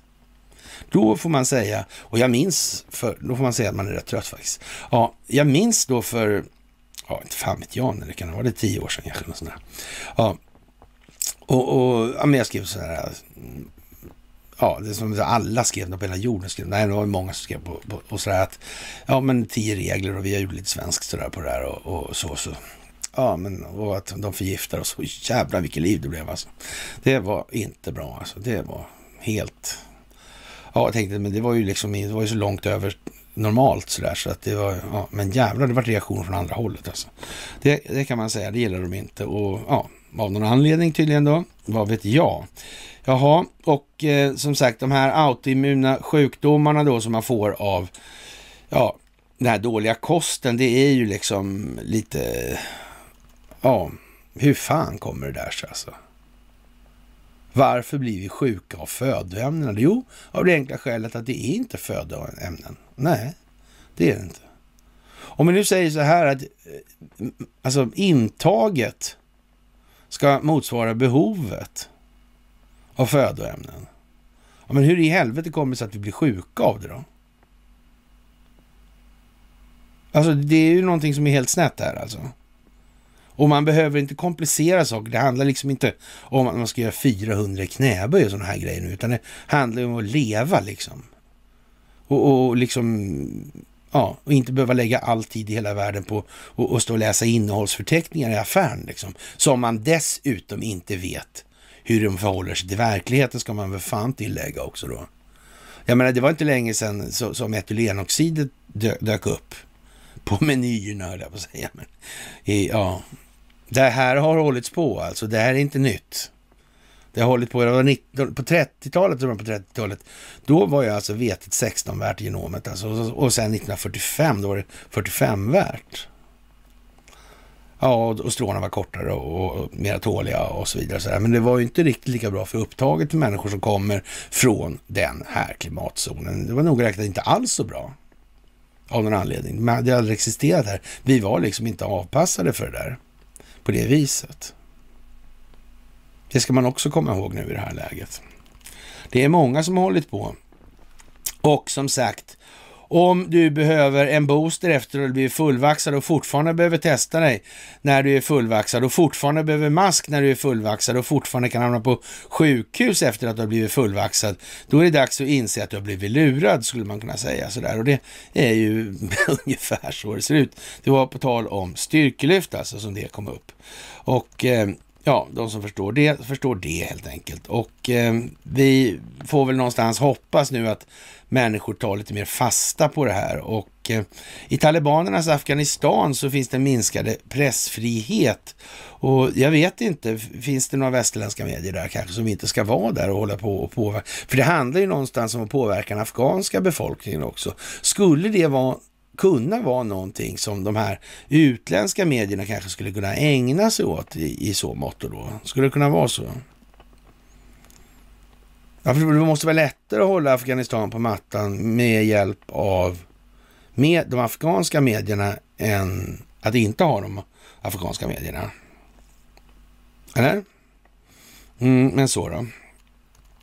Ja, vi är, de, vi är besvikna på de här signalerna inför morgondagen då, säger Ryssland då. Och eh, ja, eh, Sergej Rybakov, då, vice utrikesminister, säger så. Och det kan man väl tycka är, är nog ganska rimligt. Men det här kommer ju spetsa till sig nu närmsta dygnen. Det kommer ju bli en jävla dramatik alltså. Och, och det får man ju ha någon förståelse för att ja, nu eh, kommer det hamna mellan skål och vägg i det här. Och någon massiv lockdown blev det ju inte här nu idag, vilket då var rätt många som faktiskt tyck, trodde att det skulle komma mer alltså. Och, och, vi hade väl en idé om att det går gränsen vid skolan, för den är röd tråd nu. Alltså det, det där med att med ungarna ska liksom... Där, där det är känsligt för föräldrarna alltså. De kan gärna jobba hemma, hemifrån, men att barn, hålla barnen ifrån skolan. Det är någon, ger någon form av social effekt som inte är lyckad alltså. Det, det var helt säkert så.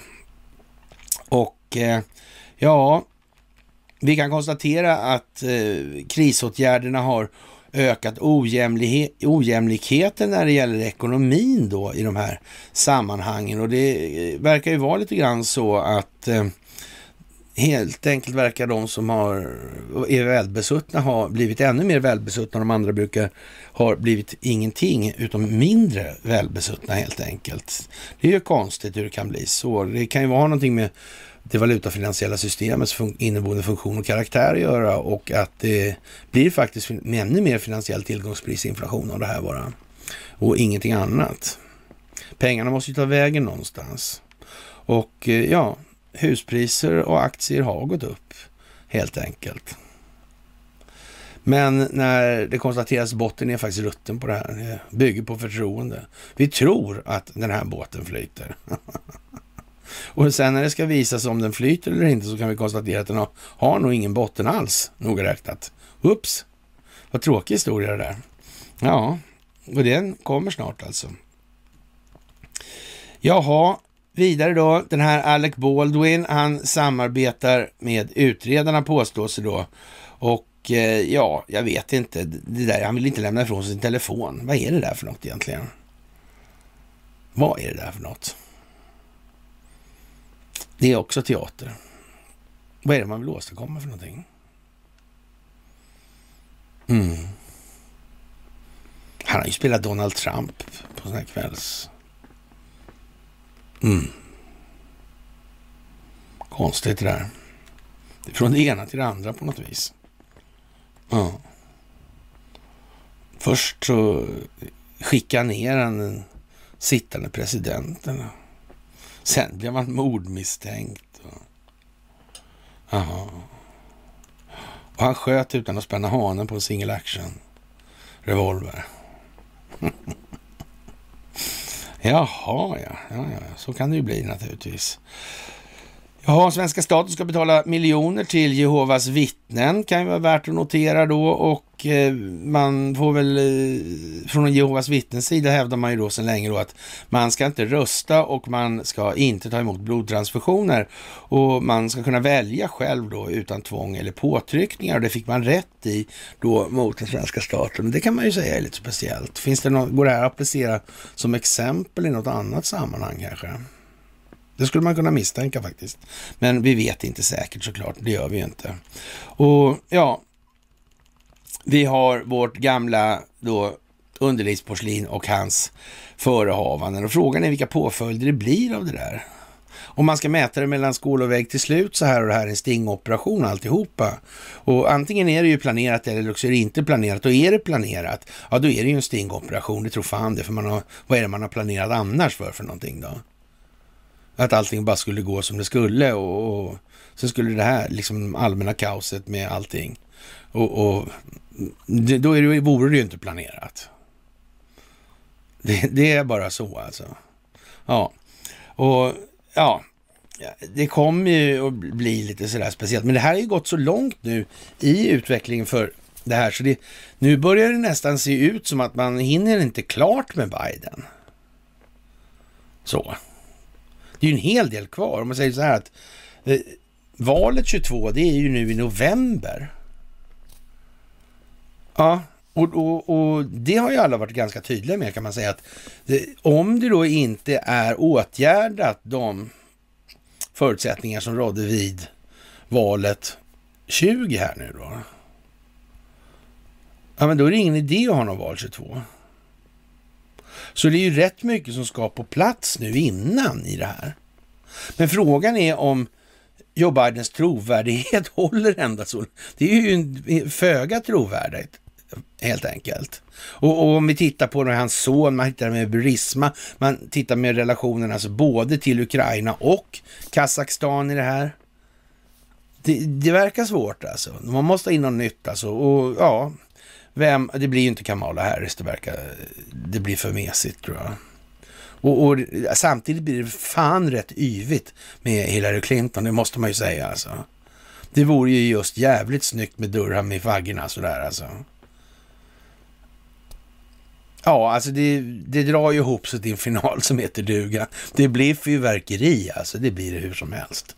Det, det torde vara oundvikligt nu. Det är helt säkert. Det kommer att bli dramatiskt. Jaha, och eh, som sagt, vi har en verkligt fantastisk framtid att se fram emot nu. Och ja, den här säkerhetschefen i Kazakstan alltså, som dessutom har business ihop med Hunter Biden. Det, det är ju bara för snyggt alltså. Det är bara för tjusigt. Och rollen då som Telia har spelat i de här sammanhangen när det kommer till de här länderna runt för detta Sovjetunionen, eller randstaterna till Ryssland nu då. Det är ju eh, anmärkningsvärt, det här med Telia Carrier till exempel. Alltså det är bolag som har kontrollerat 65 procent av trafiken i kablarna alltså. Och som sitter ihop med Ericsson genom, genom någonting som heter LMTL, som inte finns längre, så det går inte att googla på knappt. Och det var ingen liten verksamhet en gång i tiden det där. Och, men den finns utomlands fortfarande, men inte i Sverige. Och, och det kan man ju säga är lite eh, speciellt alltså. Jaha, och eh, det här litiumet som man hade i Serbien då och ja, och Rio Tinto, det är ju en del i det här och det är naturligtvis, man kan ju vända på det och säga så hur ska man förstå allt det här hela tiden? Man, man kan tänka sig så här, det, lite, om man vänder på det, man ska, när man gör 9-11 så är det så, ett av syftena är kriget mot terrorismen, det måste man ha sådär. Sen måste man säkra den här jävla narkotikaproduktionen i Afghanistan på något vis så inte det där spårar ur nu med de här eh, talibanmupparna liksom som inte vill hålla på med knark liksom. Det, det, är så bara. Och, och, sen så måste man då kanske göra så med ett och annat eh, dokument också i, i något sammanhang sådär som handlar om, ja, ja, Black Eagle Trust Fund då, till exempel. Och, och så vidare det här. Och, och det, ja, det blir en massa och så kan, kan ju någon få en hacka också för att försäkra upp byggnaderna och, och, och sen kommer alla bråka om vilket av dem som var egentliga syftet med det här. Är ni med? Så alltså. Mm. Och det här är ju lite samma sak då, fast åt andra hållet då. När man spelar det här. Det finns, det, det är alltså dels har de här Alltså man tar då utvinningskoncessionerna på mineral och gruvverksamhet. Så där fick Lundin Mining mycket av det då, till exempel. Under det här, när Restjugoslavien föll då. Och, och de konflikterna. Och sen kom ju fredsförhandlaren och ni känner till det här. Och han satt ju dessutom i styrelserna för det här. Eller bolag som fick koncessionerna och så vidare. Och det var naturligtvis en slump och ingen kände någon annan och så vidare. Och det är, eh, samma lirare då som Hillary Clinton vill, eller som George Soros säger till Hillary Clinton, att han ska skick, skicka honom då till som förhandlare när det stökar till sig i Albanien. Ja, eller mäklare eller vad man nu ska kalla det för. Det vill säga någon ska tala om att nu har husse bestämt så här och nu gör ni så här. Allihopa. Ställer ni där borta på linjen och gör som ni blir åtsagda plats i korgen.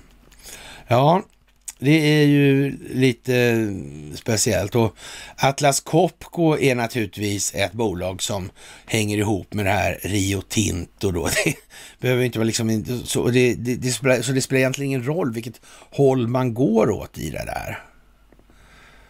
Det, det är ju liksom samma ändå då. Det är precis som det här med 9-11 då. Alltså det är många saker, fast ändå samma sak. Och sen kommer då andra sidan tjafsa om vilken sak det är som är viktigast, för det är det viktiga att ha rätt då. Det går liksom inte att se de här, och, och det är precis som vi säger angående de här perspektiven då man får de här synergieffekterna av det där. Mm, det här är lite samma sak fast tvärtom.